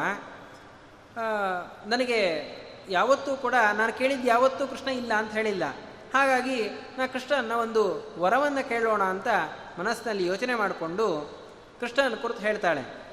ತ್ವಂಹ್ಯಾರ್ಥಾನಾಂ ಸಮಾಶ್ವಾಸ ಭೀತಾನಾಂ ಅಭಯಪ್ರದ. ಕೃಷ್ಣ, ನಿನಗೆ ಭಯಕೃತ್ ಭಯನಾಶನ ಅಂತ ಹೆಸರಿದೆ. ಭಯವನ್ನು ಉಂಟು ಮಾಡುವವನು ನೀನೆ. ಭಯ ಪರಿಹಾರ ಮಾಡೋನು ನೀನೆ. ಯಾರು ನಿನ್ನನ್ನು ಪ್ರೀತಿಯಿಂದ, ಭಕ್ತಿಯಿಂದ ಶರಣಾಗತರಾಗ್ತಾರೋ ಅವರಿಗೆ ಎಲ್ಲ ಭಯವನ್ನು ಕೂಡ ಪರಿಹಾರ ಮಾಡ್ತೀಯ ಅಂತ ಲೋಕದಲ್ಲಿ ನಿನಗೆ ಕೀರ್ತಿ ಇದೆ. ಹಾಗಿರಬೇಕಾದ್ರೆ ನನಗೂ ಕೂಡ ಒಂದು ಭಯ ಇದೆ. ನನ್ನ ಭಯವನ್ನು ಪರಿಹಾರ ಮಾಡು. ನನಗೂ ಕೂಡ ವರವನ್ನು ಕೊಡು ಅಂತ ಕೇಳ್ತಾ ಇದ್ದಾಳೆ ಅದಕ್ಕೆ ಕೃಷ್ಣ ಹೇಳ್ದ ಮಾ ಬಹಿಸ್ತಂ ದೇವಿ ಧರ್ಮಕ್ಕೆ ಹೌದು, ನೀ ಹೇಳಿರ್ತಕ್ಕಂಥ ಧರ್ಮಾಚರಣೆ ಸರಿ ನಾನು ಯಾವತ್ತೂ ಕೂಡ ಭಯವನ್ನು ಉಂಟು ಮಾಡೋನು ನಾನೇ, ಭಯ ಪರಿಹಾರ ಮಾಡೋನು ನಾನೇ. ನನ್ನಿಂದ ನಿನಗೇನು ಭಯ ಆಗೋದಿಲ್ಲ. ನಾನೇನು ಯಾವ ಸ್ತ್ರೀಯರನ್ನು ಕೊಲ್ಲೋ, ಕೂಡ ಕೊಲ್ಲೋದಿಲ್ಲ. ಹಾಗಾಗಿ ನನ್ನಿಂದ ನೀನು ಹೆದರಬೇಕಾಗಿಲ್ಲ. ಇಷ್ಟ ಮೇಲೆ ವರ ಬೇಕು ಅಂತ ಕೇಳ್ತಾ ಇದೆಯಾ ದರಾಮಿ ಕಂಬರಂ ಕಿಂಚ. ಸೋದರತ್ತೆ ಕೇಳ್ತಾ ಇರೋದು, ನಿನಗೇನು ನಾನು ಏನು ಮಾಡಿಕೊಡ್ಲಿಕ್ಕೆ ಸಾಧ್ಯ? ಏನು ವರ ಬೇಕೋ ಕೇಳು. ನಿನಗೆ ಕೇಳಿದ ವರವನ್ನು ಕೊಡ್ತೇನೆ. ನನ್ನ ಕೈಲಾಗಿರ್ತಕ್ಕಂತಹ ಅನುಕೂಲವನ್ನು ಮಾಡಿಕೊಡ್ತೇನೆ ಅಂತ. ಕೃಷ್ಣ ಹೇಳ್ತೀಯಾನಂತೆ. ಅದಕ್ಕೆ ಕೇಳ್ತಾಳೆ, ಶಕ್ಯಂ ವಾ ಇದೀವಾ ಶಕ್ಯಂ? ಅಲ್ಲ ಕೃಷ್ಣ, ನೀ ಏನೋ ವರ ಕೊಡ್ತೀನಿ ಅಂತ ಇದೆಯಾ? ನಿನ್ನ ಕೈಯಲ್ಲಿ ಮಾಡೋಕ್ಕಾಗತ್ತೋ ಇಲ್ಲೋ? ಯೋಚನೆ ಮಾಡ್ಕೊಂಡು ಹೇಳು ಅಂತ. ಅದಕ್ಕೆ ಕೃಷ್ಣ ಹೇಳದಂತೆ ನೋಡು, ನನಗೆ ಪ್ರಪಂಚದಲ್ಲಿ ಅಸಂಭವ ಅನ್ನುವ ವಿಷಯವೇ ಇಲ್ಲ. ನಾನು ಯಾವುದನ್ನು ಮಾಡಬೇಕು ಅಂತ ಅನ್ಕೋತೇನೋ, ಮಾಡಕ್ ನ ಅಂಥದ್ದು ಏನು ಬೇಕಾದ್ರೂ ಮಾಡ್ತೀನಿ. ಕರ್ತುಂ ಅಶಕ್ತುಂ ಅನ್ಯಥಾ ಕರ್ತುಂ ಸಮರ್ಥ. ಒಂದು ವಸ್ತುವನ್ನು ಇದೆ ಅಂತ ಬೇಕಾದ್ರೂ ಮಾಡ್ತೀನಿ, ಇಲ್ಲ ಅಂತಾನೋ ಬೇಕಾದ್ರೂ ಮಾಡ್ತೀನಿ. ಅಂಥ ಸಾಮರ್ಥ್ಯ ನನಗಿರ್ತಕ್ಕಂಥದ್ದು. ಅಂತ ಅದರಲ್ಲಿ ನೀ ಏನು, ಎಂಥ ವರ ಕೇಳಲಿಕ್ಕೆ ಸಾಧ್ಯ? ನೀ ಏನು ಬೇಕಾದ್ರೂ ವರ ಕೇಳು. ನಾನು ಮಾಡಿಕೊಡ್ತೇನೆ ಅಂತ ಕೃಷ್ಣ ಹೇಳದ್ನಂತೆ. ಹಾಗಾದರೆ ಅವಳು ಹೇಳ್ತಾಳೆ ಶಿಶುಪಾಲಸ್ಯಾಪರಾಧಾನ್ ಕ್ಷಮೇತಾಸ್ತ್ವಂ ಮಹಾಬಲ. ಮತ್ಕೃತೆ ಯದುಷಾರ್ದೂಲ ವಿದ್ಯೆ ನಮ್ಮೇ ವರಪ್ರಭವ ಸ್ವಾಮಿ ನನಗೆ ಇನ್ನೇನು ವರ ಬೇಡ ನೀನು ಯಾರನ್ನಾದರೂ ಕೊಲ್ಲಬೇಕು ಅಂತಂದರೆ ಅವ್ರು ನಿನಗೆ ಅಪರಾಧ ಮಾಡಿದರೆ ಮಾತ್ರನೇ ಕೊಲ್ತೀಯ ಸುಮ್ಮ ಸುಮ್ಮನೆ ಕೊಲ್ಲೋದಿಲ್ಲ. ಹಾಗಾಗಿ ನಿನಗೆ ಯಾರೇ ಅಪರಾಧ ಮಾಡಿದ್ರು ನಿನಗೆ ಕೊಲ್ತೀಯ ಅನ್ನೋದು ನನಗೆ ಗೊತ್ತಿದೆ. ಆದರೆ ಅಪರಾಧ ಮಾಡಿದವರನ್ನು ಬಿಡು ಅಂತ ನಾನು ಕೇಳ್ತೇನೆ. ಯಾರನ್ನ ಯಾವ ಯಾವ ಅಪರಾಧಿಯನ್ನು ಬಿಡಬೇಕು ಅಂತ ಕೃಷ್ಣ ಕೇಳದಂತೆ ಬೇರೆ ಯಾರೂ ಅಲ್ಲ ನನ್ನ ಮಗನೇ. ಅಲ್ಲ, ಇಷ್ಟು ಚಿಕ್ಕ ಮಗು, ಇವನೇನು ಅಪರಾಧ ಮಾಡ್ತಾನೆ ನನಗೆ ಅಂತ ಕೃಷ್ಣ. ಗೊತ್ತಿದೆ. ಶಿಶುಪಾಲನನ್ನು ನಾನೇ ಕೊಲ್ಲಬೇಕು ಅಂತ ಗೊತ್ತಿದೆ. ಆದರೂ ಕೂಡ ನಾಟಕ ಮಾಡ್ತೇನೆ. ಅಲ್ಲ, ಈ ಚಿಕ್ಕ ಮಗು ಚಿಕ್ಕ ಮಗು ಏನು ಅಪರಾಧ ಮಾಡತ್ತೆ ಅಂತ? ಹಾಗಲ್ಲ, ನನಗೆ ಮಗು ಹುಟ್ಟಿದಾಗ ಈ ಅಶರೀರವಾಣಿಯಾಗಿತ್ತು. ಯಾರ ತೊಡೆಯ ಮೇಲೆ ಕೂತಾಗ ಮಗುವಿನ ಎರಡು ಕೈ ಬಿದ್ದೋಗತ್ತೋ, ಅವ್ರು ಇವನನ್ನು ಕೊಲ್ತಾನೆ ಅಂತ. ನಿನ್ನ ತೊಡೆ ಮೇಲೆ ಕೂತ್ಕೊಂತು ಮಗು ಕೈ ಬಿದ್ದೋಗಿದೆ. ನೀನು ಯಾತಿಗೆ ಕೊಲ್ತೀನಿ ಗೊತ್ತಿಲ್ಲ. ಅಥವಾ ಇವನು ನಿನಗೇನು ಅಪರಾಧ ಮಾಡ್ತಾನೆ ಅನ್ನೋದು ನನಗೆ ಗೊತ್ತಿಲ್ಲ. ಆದರೆ ಅಪರಾಧಿಗಳನ್ನು ಕೊಲ್ಲೋನು ಮಾತ್ರ ನೀನೆ. ಅಪರಾಧ ಮಾಡಿದವನು ಯಾವತ್ತೂ ಬಿಡೋದಿಲ್ಲ. ಹಾಗಾಗಿ ಅಪರಾಧ ಯಾರು ಮಾಡಿದ್ರು ಕೊಲ್ತಿ ಅನ್ನೋದು ಇದೆಯಲ್ಲ ನಿನ್ನ ನಿಯಮ? ಅದನ್ನು ಚೂರು ಸಡಿಲ ಮಾಡ್ಕೊಂಬಿಡು. ಶಿಶುಪಾಲನನ್ನು ಬಿಟ್ಟು ಇನ್ನು ಎಲ್ಲ ಅಪರಾಧಿಗಳನ್ನು ಕೊಲ್ತೇನೆ. ಅಂತ ಹೀಗೆ ಮಾಡ್ಕೊಂಬಿಡು. ಇದು ನಾನು ವರವನ್ನು ಕೇಳ್ತೇನೆ ಅಂತ ಹೇಳದ್ಲಂತೆ. ಅದಕ್ಕೆ ಕೃಷ್ಣ ಹೇಳ್ದ, ಆಯಿತು, ನಾನು ನೀ ಹೇಳಿದಂತೇನೆ ಮಾಡ್ತೇನೆ. ಆದರೆ ಅಪರಾಧಿಗಳನ್ನು ಬಿಟ್ಟು ಅಂತ ಹೇಳಿದ್ಯಲ್ಲ, ಅದರಲ್ಲಿ ಒಂದು ಚಿಕ್ಕ ಬದಲಾವಣೆಯನ್ನು ಮಾಡ್ತೇನೆ. ಅಪರಾಧ ಶತಂ ಕ್ಷಾಮ್ಯಂ. ನೀನು ಸೋದರತ್ತೆ ಕೇಳ್ಕೊಂಡಿದೆಯಲ್ಲ, ಅವನು ನನಗೆ ಮಾಡಿದ ನೂರು ಅಪರಾಧಗಳನ್ನು ಕ್ಷಮಿಸ್ತೇನೆ. ಒಂದು, ಎರಡು, ಅನೇ, ಜನ ಒಂದು ಅಪರಾಧ ಮಾಡತಕ್ಕ ನಮಗೆಲ್ಲ ಏನಾಗತ್ತೆ? ನಮ್ಮ ಜೊತೆ ಯಾರೋ ಏನೋ ಅಪರಾಧ ಮಾಡಿದ್ರು ನಮ್ಮ ಜೊತೆ ಏನೋ ಜಗಳ ಆಡಿದ್ರು ನಮ್ಮ ಜೊತೆ ಜಗಳ ಆಡಿದ ಕೂಡಲೇ ಮತ್ತೆ ಹಿಂದೆನೇ ಹೊಡೆಯೋಕ್ಕೆ ಹೋಗಿರ್ತೀವಿ. ಹಾಗಲ್ವಂತೆ? ನನಗೆ ನೂರು ಅಪರಾಧಗಳನ್ನು ಮಾಡಲಿಬೇಕಾದ್ರೆ ಅವನು. ಅಷ್ಟನ್ನು ಕ್ಷಮೆ ಮಾಡ್ತೀನಿ. ಆದರೆ ನೂರ ಒಂದನೇ ಅಪರಾಧ ಮಾಡ್ತಾನಲ್ಲ, ಅದರ ಮೇಲೆ ನಾನು ಕ್ಷಮೆಯನ್ನು ನೀಡೋದಿಲ್ಲ. ಪುತ್ರಸ್ಯತೆ ವದಾರ್ಹಸ್ತ್ಯ ಮಾತ್ವಂ ಶೋಕೆ ಮನಕೃತಃ ಅವನು ನೂರು ಅಪರಾಧ ಮಾಡಿಕೊಳ್ಳದೇ ಇರೋವಂತೆ ನೋಡ್ಕೊಳ್ಳೋ ಜವಾಬ್ದಾರಿ ನಿಂದು. ಅಲ್ಲಿವರೆಗೂ ನಾನು ಕಾಯ್ತೇನೆ. ಅಂತ ಹೇಳಿ ಕೃಷ್ಣ ವರವನ್ನು ಕೊಟ್ಟ. ಹಾಗಾಗಿ ಭೀಷ್ಮಾಚಾರ್ಯ ಹೇಳ್ತಾರೆ, ನೋಡು, ಕೃಷ್ಣ ಹುಟ್ಟಿದ, ಈ ಶಿಶುಪಾಲ ಹುಟ್ಟಿದಾಗ ಶಿಶುಪಾಲನನ್ನು ಕೊಲ್ಲೋರು ಯಾರು ಅಂತಂದರೆ ಅವತ್ತೇ ತೀರ್ಮಾನ ಆಗಿದೆ. ಆ ಶಿಶುಪಾಲನ ಕೊಲ್ಲೋನು ಕೃಷ್ಣ ಅಂತ. ಅಶರೀರವಾಣಿಯೂ ಕೂಡ ಹೇಳಿದೆ. ಆದ್ದರಿಂದ ಶಿಶುಪಾಲ ನಿನ್ನ ಭಾಗ ಅಲ್ಲ ಭೀಮ. ಭೀ, ಕೃಷ್ಣ, ಶಿಶುಪಾಲನನ್ನು ಕೊಲ್ಲಬೇಕು ಅಂದರೆ ಕೃಷ್ಣನೇ ಬರಬೇಕು. ಅಗ್ರಪೂಜೆ ಕೃಷ್ಣನಿಗೆ ಅಂತ ನಿಶ್ಚಿತವಾಗಿರತಕ್ಕಂಥದ್ದು. ಆದ್ದರಿಂದ ಈ ಸಂದರ್ಭದಲ್ಲಿ ಅವನು ಅನೇಕ ಅಪರಾಧಗಳನ್ನು ಮಾಡ್ತಾ ಬಂದಿಯಾನೆ. ಇನ್ನೂ ಅಪರಾಧಗಳು ಪೂರ್ಣ ಆಗಿಲ್ಲ, ಪ್ರಾಯ ಒಂದು. ಹಾಗಾಗಿ ಇನ್ನೂ ಕೂಡ ಕೃಷ್ಣ ಅವನನ್ನು ಕೊಂದಿಲ್ಲ. ಒಂದು ವೇಳೆ ಅವನು ನೂರು ಅಪರಾಧವನ್ನು ಪೂರ್ಣ ಮಾಡಿದ ಅಂತಾದರೆ ಆ ಕ್ಷಣದಲ್ಲೇ ಕೃಷ್ಣ ಅವನನ್ನು ಕೊಲ್ತಾನೆ. ಆದ್ದರಿಂದ ನಿನ್ನ ಪ್ರತಿಜ್ಞೆಯಂತೆ ನೀನು ಶಿಶುಪಾಲನ ಕೊಲ್ಲಿಕ್ಕೆ ಹೋಗಿದ್ದೇನೋ ಸರಿ, ಆದರೆ ಈಗ ಸಂದರ್ಭದಲ್ಲಿ ಅವನನ್ನು ಕೊಲ್ಲೋದು ಯೋಗ್ಯವಲ್ಲ. ಇದು ಶಿಶುಪಾಲನಿಗೂ ಕೂಡ ಗೊತ್ತಿದೆ. ನನ್ನನ್ನು ಯಾರೂ ಕೂಡ ಕೊಲ್ಲಿಕ್ಕಾಗಲ್ಲ. ನನಗೆ ಮೃತ್ಯು ಅಂತಾದರೆ ಕೃಷ್ಣನೇ ಮೃತ್ಯು. ಇದು ಕೂಡ ಗೊತ್ತುಬಿಟ್ಟಿದೆ. ಹಾಗಾಗಿ ಗೋವಿಂದ ವರದರ್ಪಿತ ಆ, ಕೃಷ್ಣನೇ ವರ ಕೊಟ್ಟಿದ್ದಾನಲ್ವಾ? ನನಗೆ ನಿನ್ನ ನೂರು ಅಪರಾಧಗಳನ್ನು ಕ್ಷಮೆ ಮಾಡ್ತೀನಿ ಅಂತ ಆ ವರದಿಂದ ದರ್ಪಿತನಾಗಿ ಬಾಯಿಗೆ ಬಂದಂತೆ ಎಲ್ಲರನ್ನೂ ಕೂಡ ಬೈತಾನೆ. ಅವನಿಗೆ ದೊಡ್ಡವರು, ಚಿಕ್ಕವರು ಅನ್ನುವ ಯಾವ ಗೌರವವೂ ಕೂಡ ಇಲ್ಲ. ತುಂಬ ಸುಮಂದದೀಹಿ ಅವನ ಬುದ್ಧಿಯೇ ತುಂಬ ಅಲ್ಪವಾದದ್ದು. ಆದ್ದರಿಂದ ನಿನ್ನನ್ನು ಯುದ್ಧಕ್ಕೆ ಕರೀತಾನೆ ಬೇಕಾದ್ರೆ ನೋಡು. ನೀನು ಯುದ್ಧಕ್ಕೆ ಹೋದರೂ ಕೂಡ ನಿನ್ನನ್ನು ಸೋಲಿಸ್ತಾನೆ. ಯಾಕೆ? ಅವನಿಗೆ ವರದ ಬಲ ಇದೆ, ದರ್ಪ ಇದೆ. ವಾಸ್ತವಿಕವಾಗಿ ಭೀಮಸೇನ ದೇವರನ್ನು ಸೋಲಿಸ್ಲಿಕ್ಕಾಗಲ್ಲ. ಆದರೆ ಶಿಶುಪಾನಿಗೆ ಧೈರ್ಯ ಇದೆ. ಅಕಸ್ಮಾತ್ ಏನು ಮಾಡ್ಬೋದು? ನನ್ನನ್ನು ಸೋಲಿಸ್ಬೋದೇ ಹೊರತು ನನ್ನನ್ನು ಕೊಲ್ಲಿಕ್ಕಾಗಲ್ಲ ಅನ್ನೋ ಧೈರ್ಯ ಇದೆ. ಆದರೆ ಇನ್ನೂ ಒಂದು ಹೆದರಿಕೆ ಇದೆ ಅಂತ ಹೇಳ್ತಾರೆ. ಏನು ಅಂದರೆ ವರ ಇರೋದು ಕೊಲ್ಲಿಕ್ಕಾಗಲ್ಲ ಅಂತ. ಆದರೆ ನಿನ್ನನ್ನು ಯುದ್ಧಕ್ಕೆ ಕರೆದು ನೀನಾದ್ರು ಕೈಕಾಲು ಮುರಿದು ಹಾಕ್ಬಿಟ್ರೆ ಒಂದು ಮೂಲೆಯಲ್ಲಿ ಬಿದ್ದಿರಬೇಕಾಗತ್ತೆ. ಹಾಗಾಗಿ ಅಷ್ಟು ಸುಲಭವಾಗಿ ನಿನ್ನ ಜೊತೆ ಯುದ್ಧ ಮಾಡಲಿಕ್ಕೆ ಬರೋದಿಲ್ಲ.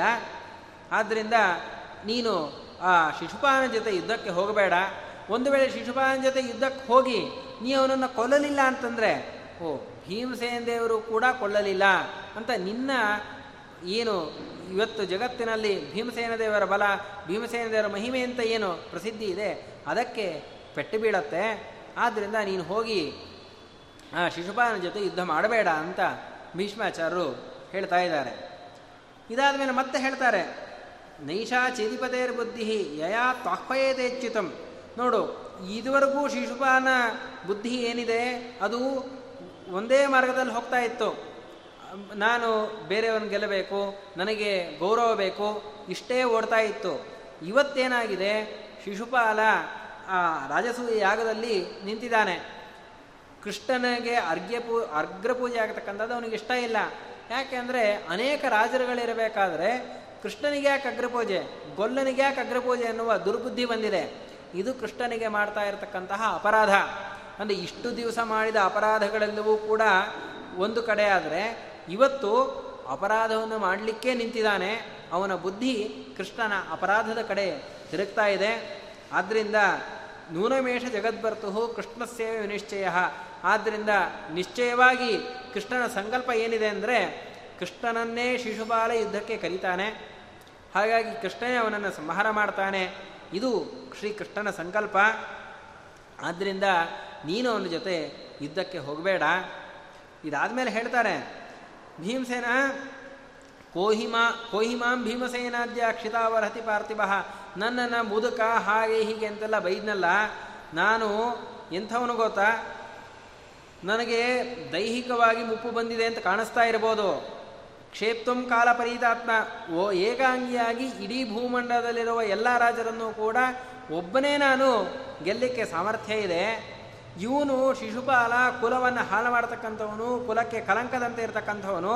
ಇವನು ಕುಲವನ್ನು ಒಬ್ಬನೇ, ಇಡೀ ಕುಲವನ್ನು ಹೇಗೆ ಹಾಳು ಮಾಡಲಿಕ್ಕೆ ಸಮರ್ಥನೋ, ಹಾಗೆ ನಾನು ಇಡೀ ಭಾ, ರಾಜ್ಯದಲ್ಲಿರತಕ್ಕಂತಹ, ರಾಷ್ಟ್ರದಲ್ಲಿರತಕ್ಕಂತಹ ಎಲ್ಲ ರಾಜರನ್ನು ಕೂಡ ಒಬ್ಬನೇ ಕೊಲ್ಲಲಿಕ್ಕಾಗಲಿ ಅಥವಾ ಅವರನ್ನು, ಅವರ ಮದವನ್ನು ಇಳಿಸ್ಲಿಕ್ಕಾಗಲಿ ಸಮರ್ಥ. ಈ ನನ್ನ ಕೈಗಳಿದೆಯಲ್ಲ, ಈ ಕೈಗಳು ಯಾರ ಅನುಗ್ರಹದಿಂದ ಬಂದಿರತಕ್ಕಂಥದ್ದೊಂದು ಗೊತ್ತಿದೆಯಾ? ಪರಶುರಾಮದೇವರು ನನ್ನ ಕೈಗಳಿಗೆ ವಿಶಿಷ್ಟವಾಗಿರ್ತಕ್ಕಂತಹ ವರವನ್ನು ಕೊಟ್ಟಿದ್ದಾರೆ. ಆ ಪರಶುರಾಮದೇವರ ಬಳಿ ಅಧ್ಯಯನ ಮಾಡಿದ್ದರಿಂದ ನನಗೆ ಒಳ್ಳೆ ಯುದ್ಧದಲ್ಲಿರತಕ್ಕಂತಹ ತೇಜಸ್ಸು ಬಂದಿರತಕ್ಕಂತಹದ್ದು ಹಾಗಾಗಿ ನಾನು ಯಾರಿಗೂ ಕೂಡ ಹೆದರಬೇಕಾಗಿಲ್ಲ. ಇಷ್ಟ ಮೇಲೆ ಶಿಶುಪಾಲನ ನಾನೇ ಕೊಲ್ಲೋಣ ಅಂತ ಅಂದ್ಕೊಂಡ್ರೆ ಇವನು ನನ್ನ ಭಾಗವೂ ಕೂಡ ಅಲ್ಲ. ಏಷ ಹರೇರ್ ಭಾಗ. ಭಗವಂತನ ಒಂದು ಅಂಶ ಇವನು. ಅನ್ನುವ ಮಾತನ್ನು ಭೀಷ್ಮಾಚಾರ್ಯ ಹೇಳ್ತಾರೆ. ಶಿಶುಪಾಲ ಭಗವಂತನ ಅಂಶ ಅನ್ನುವ ಅಭಿಪ್ರಾಯ ಏನು ಅಂದರೆ, ಶಿಶುಪಾಲ ಮತ್ತು ದಮ ದಮಘೋಷ ಇಬ್ಬರಲ್ಲೂ ಕೂಡ ಜಯ ವಿಜಯರ ಆವೇಶ ಇದೆ. ಅವರಿಬ್ಬರೂ ಕೂಡ ಭಗವಂತನ ಸೇವಕರು, ಭಗವಂತನ ದ್ವಾರಪಾಲಕರು, ಅವರು ಭೂಮಿಯಲ್ಲಿ ಅವತಾರ ಮಾಡಿರೋದ್ರಿಂದ ಅವರಲ್ಲಿ ಭಗವಂತ ತಾನು ಒಂದು ರೂಪದಿಂದ ಇದ್ದಾನೆ. ಭಗವಂತನ ಅಂಶಗಳನ್ನು ಹೇಳಬೇಕಾದ್ರೆ, ಸ್ವರೂಪ ಅಂಶ ವಿಭಿನ್ನ ಅಂಶ ಅಂತ ಎರಡು ರೀತಿಯ ಅಂಶಗಳನ್ನು ಹೇಳ್ತಾರೆ. ಸ್ವರೂಪಾಂಶ ಅಂತಂದರೆ ಈ ಮತ್ಸ್ಯ, ಕೂರ್ಮ, ರಾಮ, ಕೃಷ್ಣ ಮುಂತಾದ ರೂಪಗಳಿದೆಯಲ್ಲ, ಇವೆಲ್ಲವೂ ಕೂಡ ಸ್ವರೂಪಾಂಶ ಅಂತ ಕರೆಸ್ಕೊಡತ್ತಂತೆ. ಅಂದರೆ ಭಗವಂತನ ಮೂಲ ರೂಪಕ್ಕೂ, ಅವತಾರ ರೂಪಕ್ಕೂ ಯಾವುದೇ ರೀತಿಯ ವ್ಯತ್ಯಾಸವೇ ಇಲ್ಲ. ಹಾಗಾಗಿ ಅವುಗಳು ಸ್ವರೂಪಾಂಶ ಅಂತ ಕರೆಸ್ಕೊಳತ್ತಂತೆ ಇನ್ನು ಬ್ರಹ್ಮದೇವರಿಂದ ಆರಂಭ ಮಾಡಿಕೊಂಡು ಉಳಿದ ತೃಣಜೀವರವರೆಗೂ ಯಾವ್ಯಾವ ಜೀವತೆ, ಜೀವರಿದ್ದಾರೋ ಅವರೆಲ್ಲರೂ ಕೂಡ ಭಗವಂತನ ವಿಭಿನ್ನಾಂಶರು. ಅಂದರೆ ಆ ವ್ಯಕ್ತಿ ಭೂಮಿಯಲ್ಲಿ ಇರಬೇಕು ಅಂದರೆ ಭಗವಂತನ ಒಂದು ಅಂಶ ಅವನಲ್ಲಿರಬೇಕು ಭಗವಂತನ ಒಂದು ಸತ್ತ ಅನ್ನೋದು ಇದ್ರೆ ಮಾತ್ರ ಜೀವ ಭೂಮಿ ಮೇಯಲ್ಲಿ ಇರಲಿಕ್ಕೆ ಸಾಧ್ಯ. ಹಾಗಾಗಿ ಶಿಶುಪಾಲನಲ್ಲಿ ಜಯನ ಆವೇಶ ಇರೋದ್ರಿಂದ ಆ ಭಗವಂತನ ಒಂದು ಅಂಶ ಇರತಕ್ಕಂಥದ್ದು. ಭಗವಂತ ಆ ತನ್ನ ಸೇವಕನ ಅಂಶವನ್ನು ಈ ಭೂಲೋಕದಲ್ಲಿ ಏನಿದೆ ಅದನ್ನು ಮತ್ತೆ ತೆಗೆದುಕೊಂಡು ವೈಕುಂಠಕ್ಕೆ ಹೋಗಲಿಕ್ಕೆ ಅಂತ ಇಷ್ಟಪಡ್ತಾನೆ. ಏನೈಷ ಕುರು ಶಾರ್ದೂಲ ಶಾರ್ದೂಲ ಇವ ಚೇದಿರಾಟ್. ಆದ್ದರಿಂದ ಒಂದು ಹುಲಿ ಯುದ್ಧ ಮಾಡಬೇಕು ಅಂತಂದರೆ ಇನ್ನೊಂದು ಹುಲಿಯನ್ನೇ ಹುಡುಕಿಕೊಂಡು ಹೋಗತ್ತಂತೆ. ಹಾಗೆ ಕೃಷ್ಣ ಯುದ್ಧ ಮಾಡಬೇಕು ಅಂತಂದರೆ ಯಾರ್ಯಾರ್ದೋ ಜೊತೆ ಯುದ್ಧ ಮಾಡೋದಿಲ್ಲ. ತನಗೆ ಸರಿಸಾಟಿ ಯಾರು ಅಂತ ನೋಡಿಕೊಂಡೇ ಯುದ್ಧ ಮಾಡೋದು. ಕೃಷ್ಣನಿಗೆ ಸರಿಸಾಟಿ ಶಿಶುಪಾಲ ಅಂತ ನಾ ಹೇಳಲಿಕ್ಕೆ ಹೊರಟಿಲ್ಲ. ಆದರೆ ಕೃಷ್ಣ ಕೊಲ್ಲಬೇಕು ಅಂತಂದರೆ ಯಾರನ್ನೋ ಕೊಲ್ಲೋದಿಲ್ಲ. ತಾನು ಯಾರನ್ನು ಉದ್ಧಾರ ಮಾಡಬೇಕು ಅಂತ ವಿಚಾರ ಮಾಡಿದ್ದಾನೋ ಅವನನ್ನು ಮಾತಾನೆ ಹೊಳ್ತಾನೆ ಆದ್ದರಿಂದ ಶಿಶುಪಾನಿಗೂ ಕೂಡ ಗೊತ್ತಿದೆ, ಕೃಷ್ಣನ ಬಿಟ್ಟು ನನ್ನನ್ನು ಯಾರೂ ಕೂಡ ಕೊಲ್ಲೋರಿಲ್ಲ ಅಂತ. ಆದ್ದರಿಂದಲೇ ನಮ್ಮನ್ನೆಲ್ಲರನ್ನೂ ಕೂಡ ಅವನು ತೆಗಳ್ತಾ ಇದ್ದಾನೆ. ನೀನು ಹಿಂದಕ್ಕೆ ಹೋಗು, ಈ ಯುದ್ಧಕ್ಕೆ ನೀನು ಮುಂದುವರಿಯಬೇಡ ಅಂತ ಆ ಭೀಷ್ಮಾಚಾರ್ಯರು ಭೀಮಸೇನ ದೇವರನ್ನು ಹಿಂದಕ್ಕೆ ಕರೀತಾ ಇದ್ದಾರೆ. ಇದೆಲ್ಲ ಕೇಳಿಸ್ತು ಶಿಶುಪಾಲನಿಗೆ ಹೇಳ್ತಾನೆ ಶಿಶುಪಾಲ ಮತ್ತು ಭೀಷ್ಮಾಚಾರ್ಯನ, ಅಲ್ಲ ಭೀಷ್ಮ ನೀನು ಮತ್ತೆ ಮತ್ತೆ ಆ ಕೃಷ್ಣನ ಗುಣಗಾನವನ್ನೇ ಮಾಡ್ತಾ ಇದೀಯಾ? ನಿನಗೆ ಬೇರೇನೂ ಕೆಲಸವೇ ಇಲ್ವಾ? ಲೋಕದಲ್ಲಿ ರಾಜರು ಮಲಗಿರ್ತಾರೆ. ಬೆಳಗ್ಗಾಗಿ ಎದ್ದು ಬಂದು ಸೂತಮಾಗದ ಬಂದಿಗಳು ಅಂತ. ಅವ್ರ ಕೆಲಸ ಏನು ಅಂದರೆ ರಾ ಹೊಗಳಭಟ್ರು ಸುಮ್ಮನೆ ಹೊಗಳ್ತಾ ಇರ್ತಾರೆ. ರಾಜ ಹೊಗಳಿದ್ದನ್ನು ಕೇಳಿಕೊಂಡು ಎದ್ದು ಬಂದು ಅವರಿಗೆ ದಕ್ಷಿಣೆ ಕೊಡ್ತಾನೆ. ಅವರು ಓಡ ಮನೆಗೆ ಹೋಗ್ತಾರೆ.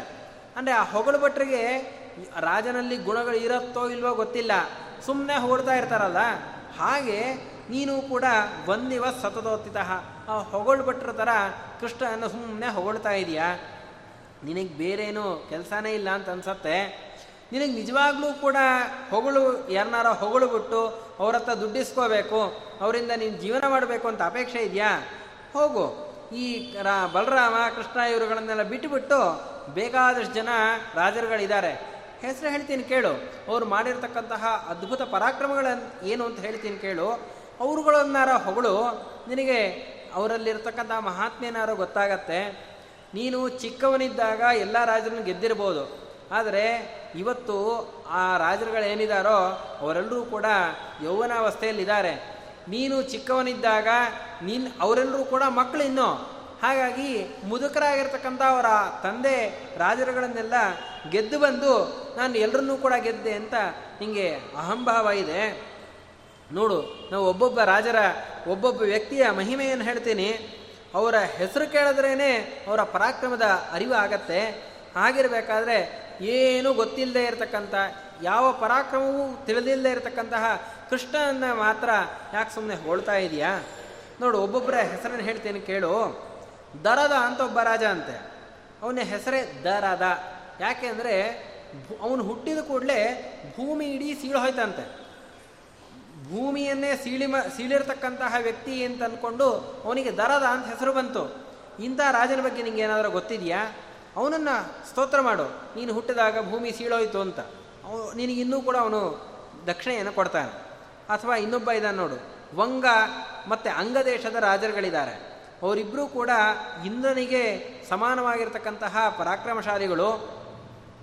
ಅವರು ಒಂದು ಸಲ ಬಾಣ ಧನುಸ್ಸನ್ನು ಟಂಕಾರ ಮಾಡಿತು ಅಂತಂದರೆ ಯುದ್ಧದ ಮೇಲೆ ಎಲ್ಲಿ ಯಾರೂ ಕೂಡ ನಿಲ್ಲೋದೇ ಇಲ್ಲ. ಪ್ರಾಯ ಕರ್ಣ ಕೂಡ ಓಡೋಗ್ಬೋದೇನೋ. ಅಂಥ ಮಹಾಬಲಿಷ್ಠರವರು, ಅವ್ರ ಹೆಸರೇನಾದರೂ ನಿನಗೆ ಗೊತ್ತಿದೆಯಾ ಭೀಷ್ಮ? ಇನ್ನು ಕರ್ಣನ ಬಗ್ಗೆ ಗೊತ್ತಿದೆಯಾ ನಿನಗೆ? ಎಸ್ಸೇಮೆ ಕುಂಡಲೇ ದಿವ್ಯೆ. ಯಾವ ಮಕ್ಕಳು ಹುಟ್ಟಬೇಕಾದ್ರೆ ಸಹಜವಾಗಿರ್ತಕ್ಕಂತಹ ಕುಂಡಲವನ್ನು ಅಥವಾ ಆಭರಣವನ್ನು ಕವಚವನ್ನು ಹಾಕ್ಕೊಂಡು ಹುಟ್ಟಿರೋದಿಲ್ಲ. ಅಂಥದ್ರಲ್ಲಿ ಸೂರ್ಯನಿಗೆ ಸಮಾನವಾಗಿರ್ತಕ್ಕಂತಹ ಕಾಂತಿ ಇದೆ, ದಿವ್ಯವಾಗಿರ್ತಕ್ಕಂತಹ ಕುಂಡಲ ಹಾಕ್ಕೊಂಡಿದ್ದಾನೆ ಇಂತಹ ಕರ್ಣನನ್ನು ಹೊಗಳು. ಆಗ ನಿನಗೆ, ಆ, ಕರ್ಣ ದಾನಶೂರ ಬೇರೆ, ನಿನಗೆ ಬೇಕಾದಷ್ಟು ದಾನವನ್ನು ಕೊಡ್ತಾನೆ. ಇನ್ನು ಜರಾಸಂಧ ಇದ್ದಾನೆ. ಆ ಜರಾಸಂಧ ಎಂಥವನು? ವಾಸವ ಪ್ರತಿಮಃ ಇಂದ್ರನಿಗೆ ಸದೃಶವಾಗಿರ್ತಕ್ಕಂತಹ ಸಾಮರ್ಥ್ಯ ಇರತಕ್ಕಂಥವನು, ಆ ಜರಾಸಂಧನನ್ನು ಕೂಡ ಅಂತಹ ಜರಾಸಂಧನನ್ನು ಕೂಡ ಬಾಹುಯುದ್ಧ ಮಾಡಿ ಈ ಕರ್ಣ ಸೋಲಿಸಿದ್ದ ಗೊತ್ತಾ ನಿನಗೆ? ಇಂತಹ ಯಾವ ಸಾಮರ್ಥ್ಯವೂ ಕೂಡ ನಿನಗೆ ಯಾರ್ದು ಗೊತ್ತೇ ಇಲ್ಲ. ಸುಮ್ಮನೆ ಕೃಷ್ಣನ ಹೊಗಳ್ತಾ ಇದೆಯಾ? ಬಿಡು, ಈ ರಾಜರುಗಳ ಬಗ್ಗೆ ನಿನಗೆ ಗೊತ್ತಿರಲಿಲ್ಲ ಅಂದರೆ ನಿನ್ನ ಅಕ್ಕಪಕ್ಕ ಇದ್ದಾರಲ್ಲ ಬ್ರಾಹ್ಮಣರು, ಅವ್ರ ಬಗ್ಗೆ ಏನಾದರೂ ಸರಿಯಾಗಿ ನಿನಗೆ ಗೊತ್ತಾ? ದ್ರೋಣಾಚಾರ್ಯರಿದ್ದಾರೆ ದ್ರೌಣಿ ಅಶ್ವತ್ಥಾಮಾಚಾರಿದ್ದಾರೆ. ಅವರಿಬ್ಬರೂ ಕೂಡ ಮಹಾರಥಿಕರು. ಅವರು ಯಾವಾಗಲೂ ಕೂಡ ಯಾರ ಹಂಗೂ ಇಲ್ಲದೆ ಜೀವನ ಮಾಡತಕ್ಕಂಥವರು. ನೀನು ದುಷ್ಟರಾಗಿರ್ತಕ್ಕಂತಹ ದುರ್ಯೋಧನ ಮನೆಯಲ್ಲಿದ್ದುಕೊಂಡು ಅವನ ಅನ್ನವನ್ನು ತಿಂದುಕೊಂಡು ಬದುಕ್ತಾ ಇದೆಯಾ? ಅಂಥದ್ರಲ್ಲಿ ಬ್ರಾಹ್ಮಣರನ್ನ ಸ್ತೋತ್ರ ಮಾಡು. ನೀ ಕ್ಷತ್ರಿಯ, ನಿನಗಿಂತ ಉತ್ತಮರವರು. ಅಂತೆಲ್ಲ ಹೇಳಿದಾಗ ಭೀಷ್ಮಾಚಾರ್ಯರಿಗೆ ತುಂಬ ಕೋಪ ಬರ್ತಾ ಇದೆಯಂತೆ? ತಾವೇ ಯುದ್ಧ ಮಾಡಬೇಕು ಅಂತ ಯೋಚನೆ ಮಾಡ್ತಾ ಇದ್ದಾರೆ. ಆದರೆ ಕೃಷ್ಣ ಅಲ್ಲೇ ಇದ್ದಾನೆ, ಕೃಷ್ಣನ ಮುಖವನ್ನು ನೋಡೋದ್ರಂತೆ. ಕೃಷ್ಣ ನಂಗನಾಗ್ತಾ ಇದ್ದಾನಂತೆ. ಸರಿ, ಕೃಷ್ಣನ ಇಂಗಿತ ಏನು ಅಂತ ಗೊತ್ತಾಯಿತು. ಭೀಷ್ಮಾಚಾರ್ಯರು ತಮ್ಮ ಕೋಪವನ್ನು ಶಮನ ಮಾಡಿಕೊಂಡ್ರು. ಶಿಶುಪಾಲ ಏನು ನಿಲ್ಲಿಸ್ತಿಲ್ಲ, ಮತ್ತೆ ಮುಂದುವರಿಸ್ತಾನೆ. ನೋಡು ದ್ರೋಣ ದ್ರೋಣಾಚಾರ್ಯರಿಗೆ ಯುದ್ಧದಲ್ಲಿ ಸಮರಾಗಿರ್ತಕ್ಕಂಥವ್ರು ಯಾರೂ ಇಲ್ಲವೇ ಇಲ್ಲ. ಅಶ್ವತ್ಥಾಮಾಚಾರ್ಯ ಇದ್ದಾರಲ್ಲ ಅವರು ದ್ರೋಣಾಚಾರ್ಯನೂ ಮೀರಿಸ್ತಾರೆ, ತಂದೆಯನ್ನು ಮೀರಿಸ್ತಕ್ಕಂತಹ ಸಾಮರ್ಥ್ಯ ಇರತಕ್ಕಂಥದ್ದು. ಬೇಡ, ದ್ರೋಣಾಚಾರ್ಯರೋ ಅಶ್ವತ್ಥಾಮಾಚಾರೋ ಬೇಡ. ನೀನು ಯಾರ ಮನೆಯಲ್ಲಿದೆಯೋ, ದುರ್ಯೋಧನ, ಆ ರಾಜನನ್ನಾರು ಸ್ತೋತ್ರ ಮಾಡು. ಸಾಗರದ ಕಡೆಯವರೆಗೂ ಇರತಕ್ಕಂತಹ ಭೂಮಿಯಲ್ಲಿ ದುರ್ಯೋಧನಿಗೆ ಸಮನಾಗಿರತಕ್ಕಂತಹ ಒಬ್ಬ ಗದಾ ಯುದ್ಧವನ್ನು ಮಾಡ್ತಕ್ಕಂತಹ ವ್ಯಕ್ತಿಯೇ ಇಲ್ಲ. ಜಯದ್ರಥ ಇದ್ದಾನೆ. ಕಿಂಪುರುಷಾಚಾರ್ಯ ಅಂತ ಅವನಿಗೆ ಪ್ರಸಿದ್ಧಿ ಇದೆ. ಅಂಥವರೆಲ್ಲರನ್ನೂ ಕೂಡ ಬಿಟ್ಟು ಕಿಂ ಪ್ರಶ ಕಿಂ ಪ್ರಶಂಸಸಿ ಕೇಶವಂ ಕೃಷ್ಣನ ಯಾತಿಕಪ್ಪ ಹೊಳ್ತೀಯ ನೀನು? ಬೇಡಪ್ಪ.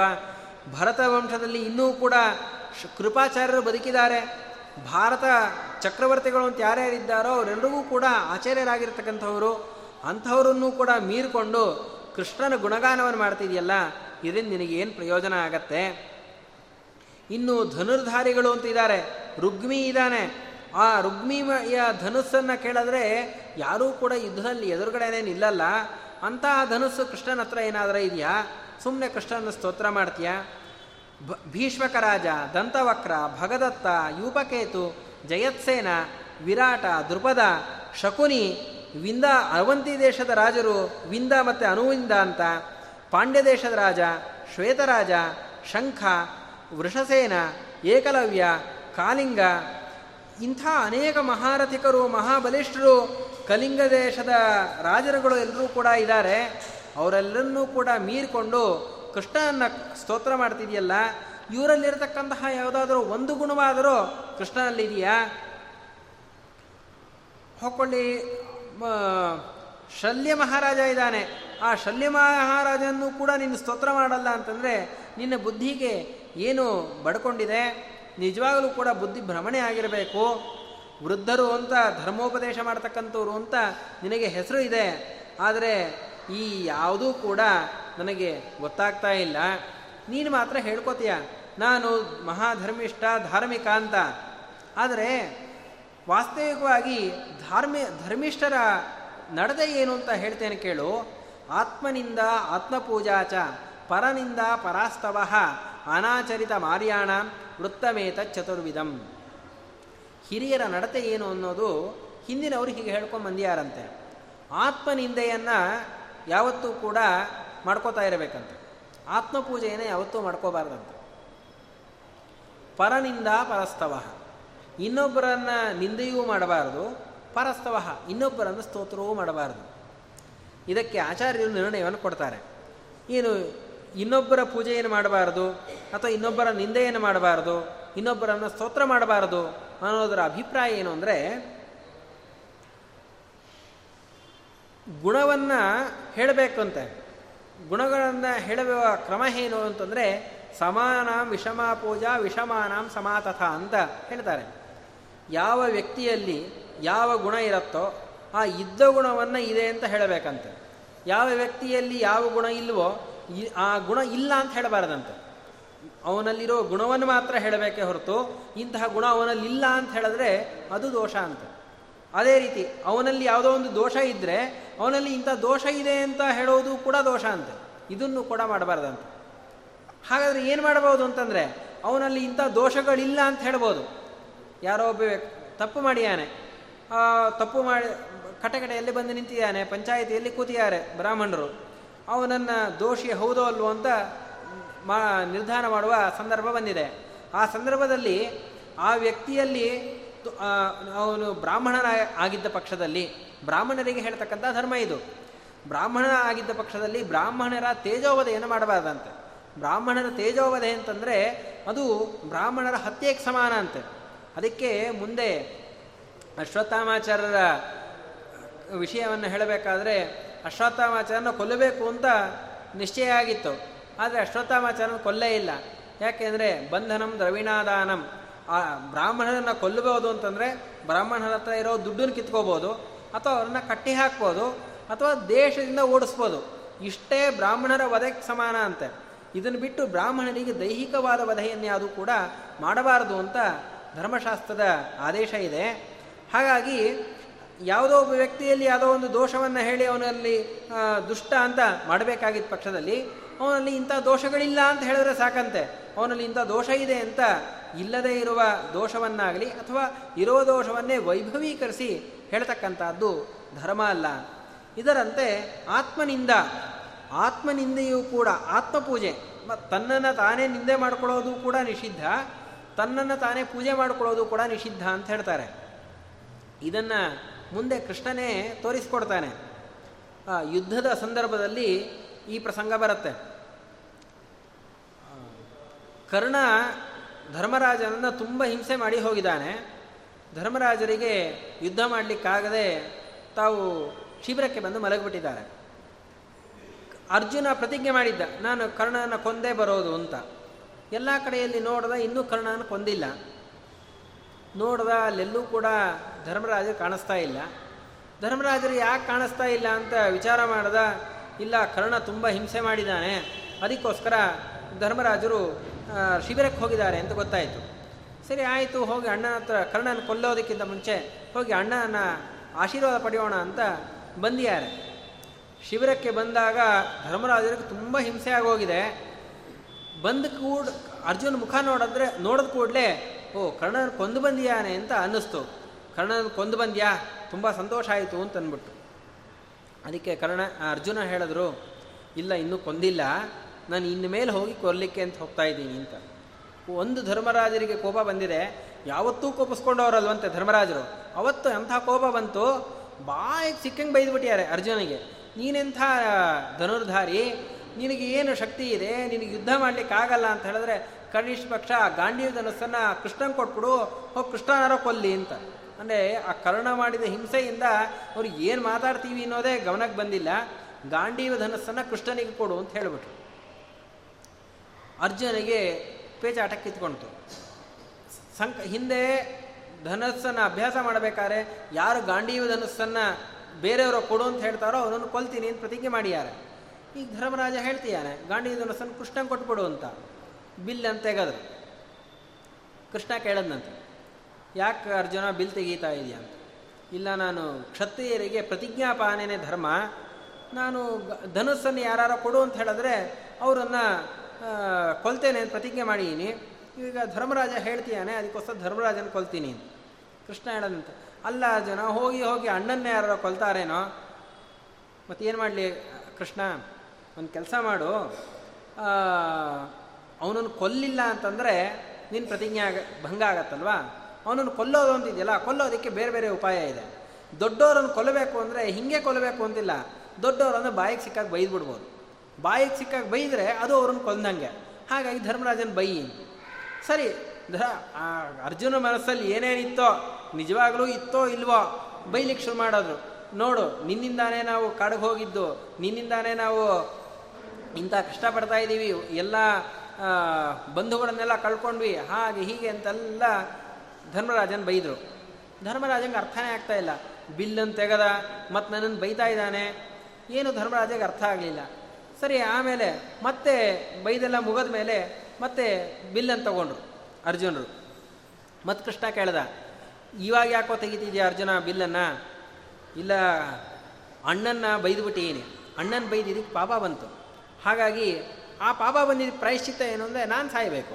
ಹಾಗಾಗಿ ನನ್ನ ಕುತ್ತಿಗೆಯನ್ನು ನಾನೇ ಜ್ಯಾ ಹಾಕಿ ಕತ್ತರಿಸ್ಕೊಂಡ್ಬಿಡ್ತೀನಿ, ನಾನು ಸತ್ತೋಗ್ತೀನಿ ಅಂತ. ಅದಕ್ಕೆ ಕೃಷ್ಣ ಮತ್ತೆ ಹೇಳ್ದ, ನೀನು ಸಾಯಬೇಕು ಅಂತಂದರೆ ಹಂಗೆ ಮಾಡಬೇಕಾಗಿಲ್ಲ. ನಿನ್ನ ನೀನೇ ಹೊಗಳ್ಕೊಂಬಿಡು. ಆತ್ಮಪೂಜಾ, ನಿನ್ನ ನೀನೇ ಹೊಗಳ್ಕೊಂಬಿಟ್ರೆ ಅದು ನಮ್ಮನ್ನು ನಾವು ಸಾಯಿಸ್ಕೊಂಡಂತೆ ಅಂತ ಹೇಳಿದ್ರಂತೆ.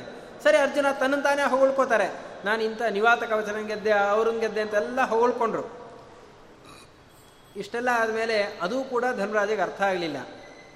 ಸರಿ ಇದಾದ ಮೇಲೆ ಬಿಲ್ಲನ್ನು ತೆಗೆದಿಟ್ಟುಬಿಟ್ಟು ನಾನು ಹೋಗ್ತೇನೆ, ನಾನು ಇನ್ನೇನು ಯುದ್ಧ ಮಾಡಲ್ಲ. ಯಾಕಂದರೆ ಅಣ್ಣನ ಸಾಯಿಸಿದ್ದೆ ಪಾಪನೂ ಬಂತು, ನಾನು ಸತ್ತಂಗಾಗೋಯ್ತು ಇನ್ನೇನು ನನಗೆ ಉಳಿಯಲ್ಲ, ನಾನು ಯುದ್ಧ ಮಾಡಲ್ಲ ಅಂತ ಹಿಂತರಡುಗೆ ಹೊರಟಾಗ ಮತ್ತೆ ಕೃಷ್ಣ ಹೇಳ್ತಾನೆ, ಇಲ್ಲ, ನೀನು ಮಾಡಿದ್ದೆಲ್ಲವೂ ಕೂಡ ಸರಿ, ಧರ್ಮರಾಜನಿಗೆ ನೀನು ಆ ಕರ್ಣನ ಕೊಂದು ಬರ್ತೀನೋ ಧೈರ್ಯ ಇದ್ದಿದ್ದರಿಂದ ನಿನ್ನ ಕೇಳಿದ್ದು ಹಾಗಾಗಿ ಅವನು ಆ ಸಂದರ್ಭದಲ್ಲಿ ಹೇಳ್ದ, ಅದಕ್ಕೆ ತಕ್ಕಂತೆ ನೀನು ಕೂಡ ಮಾತಾಡಿದ್ಯಾ?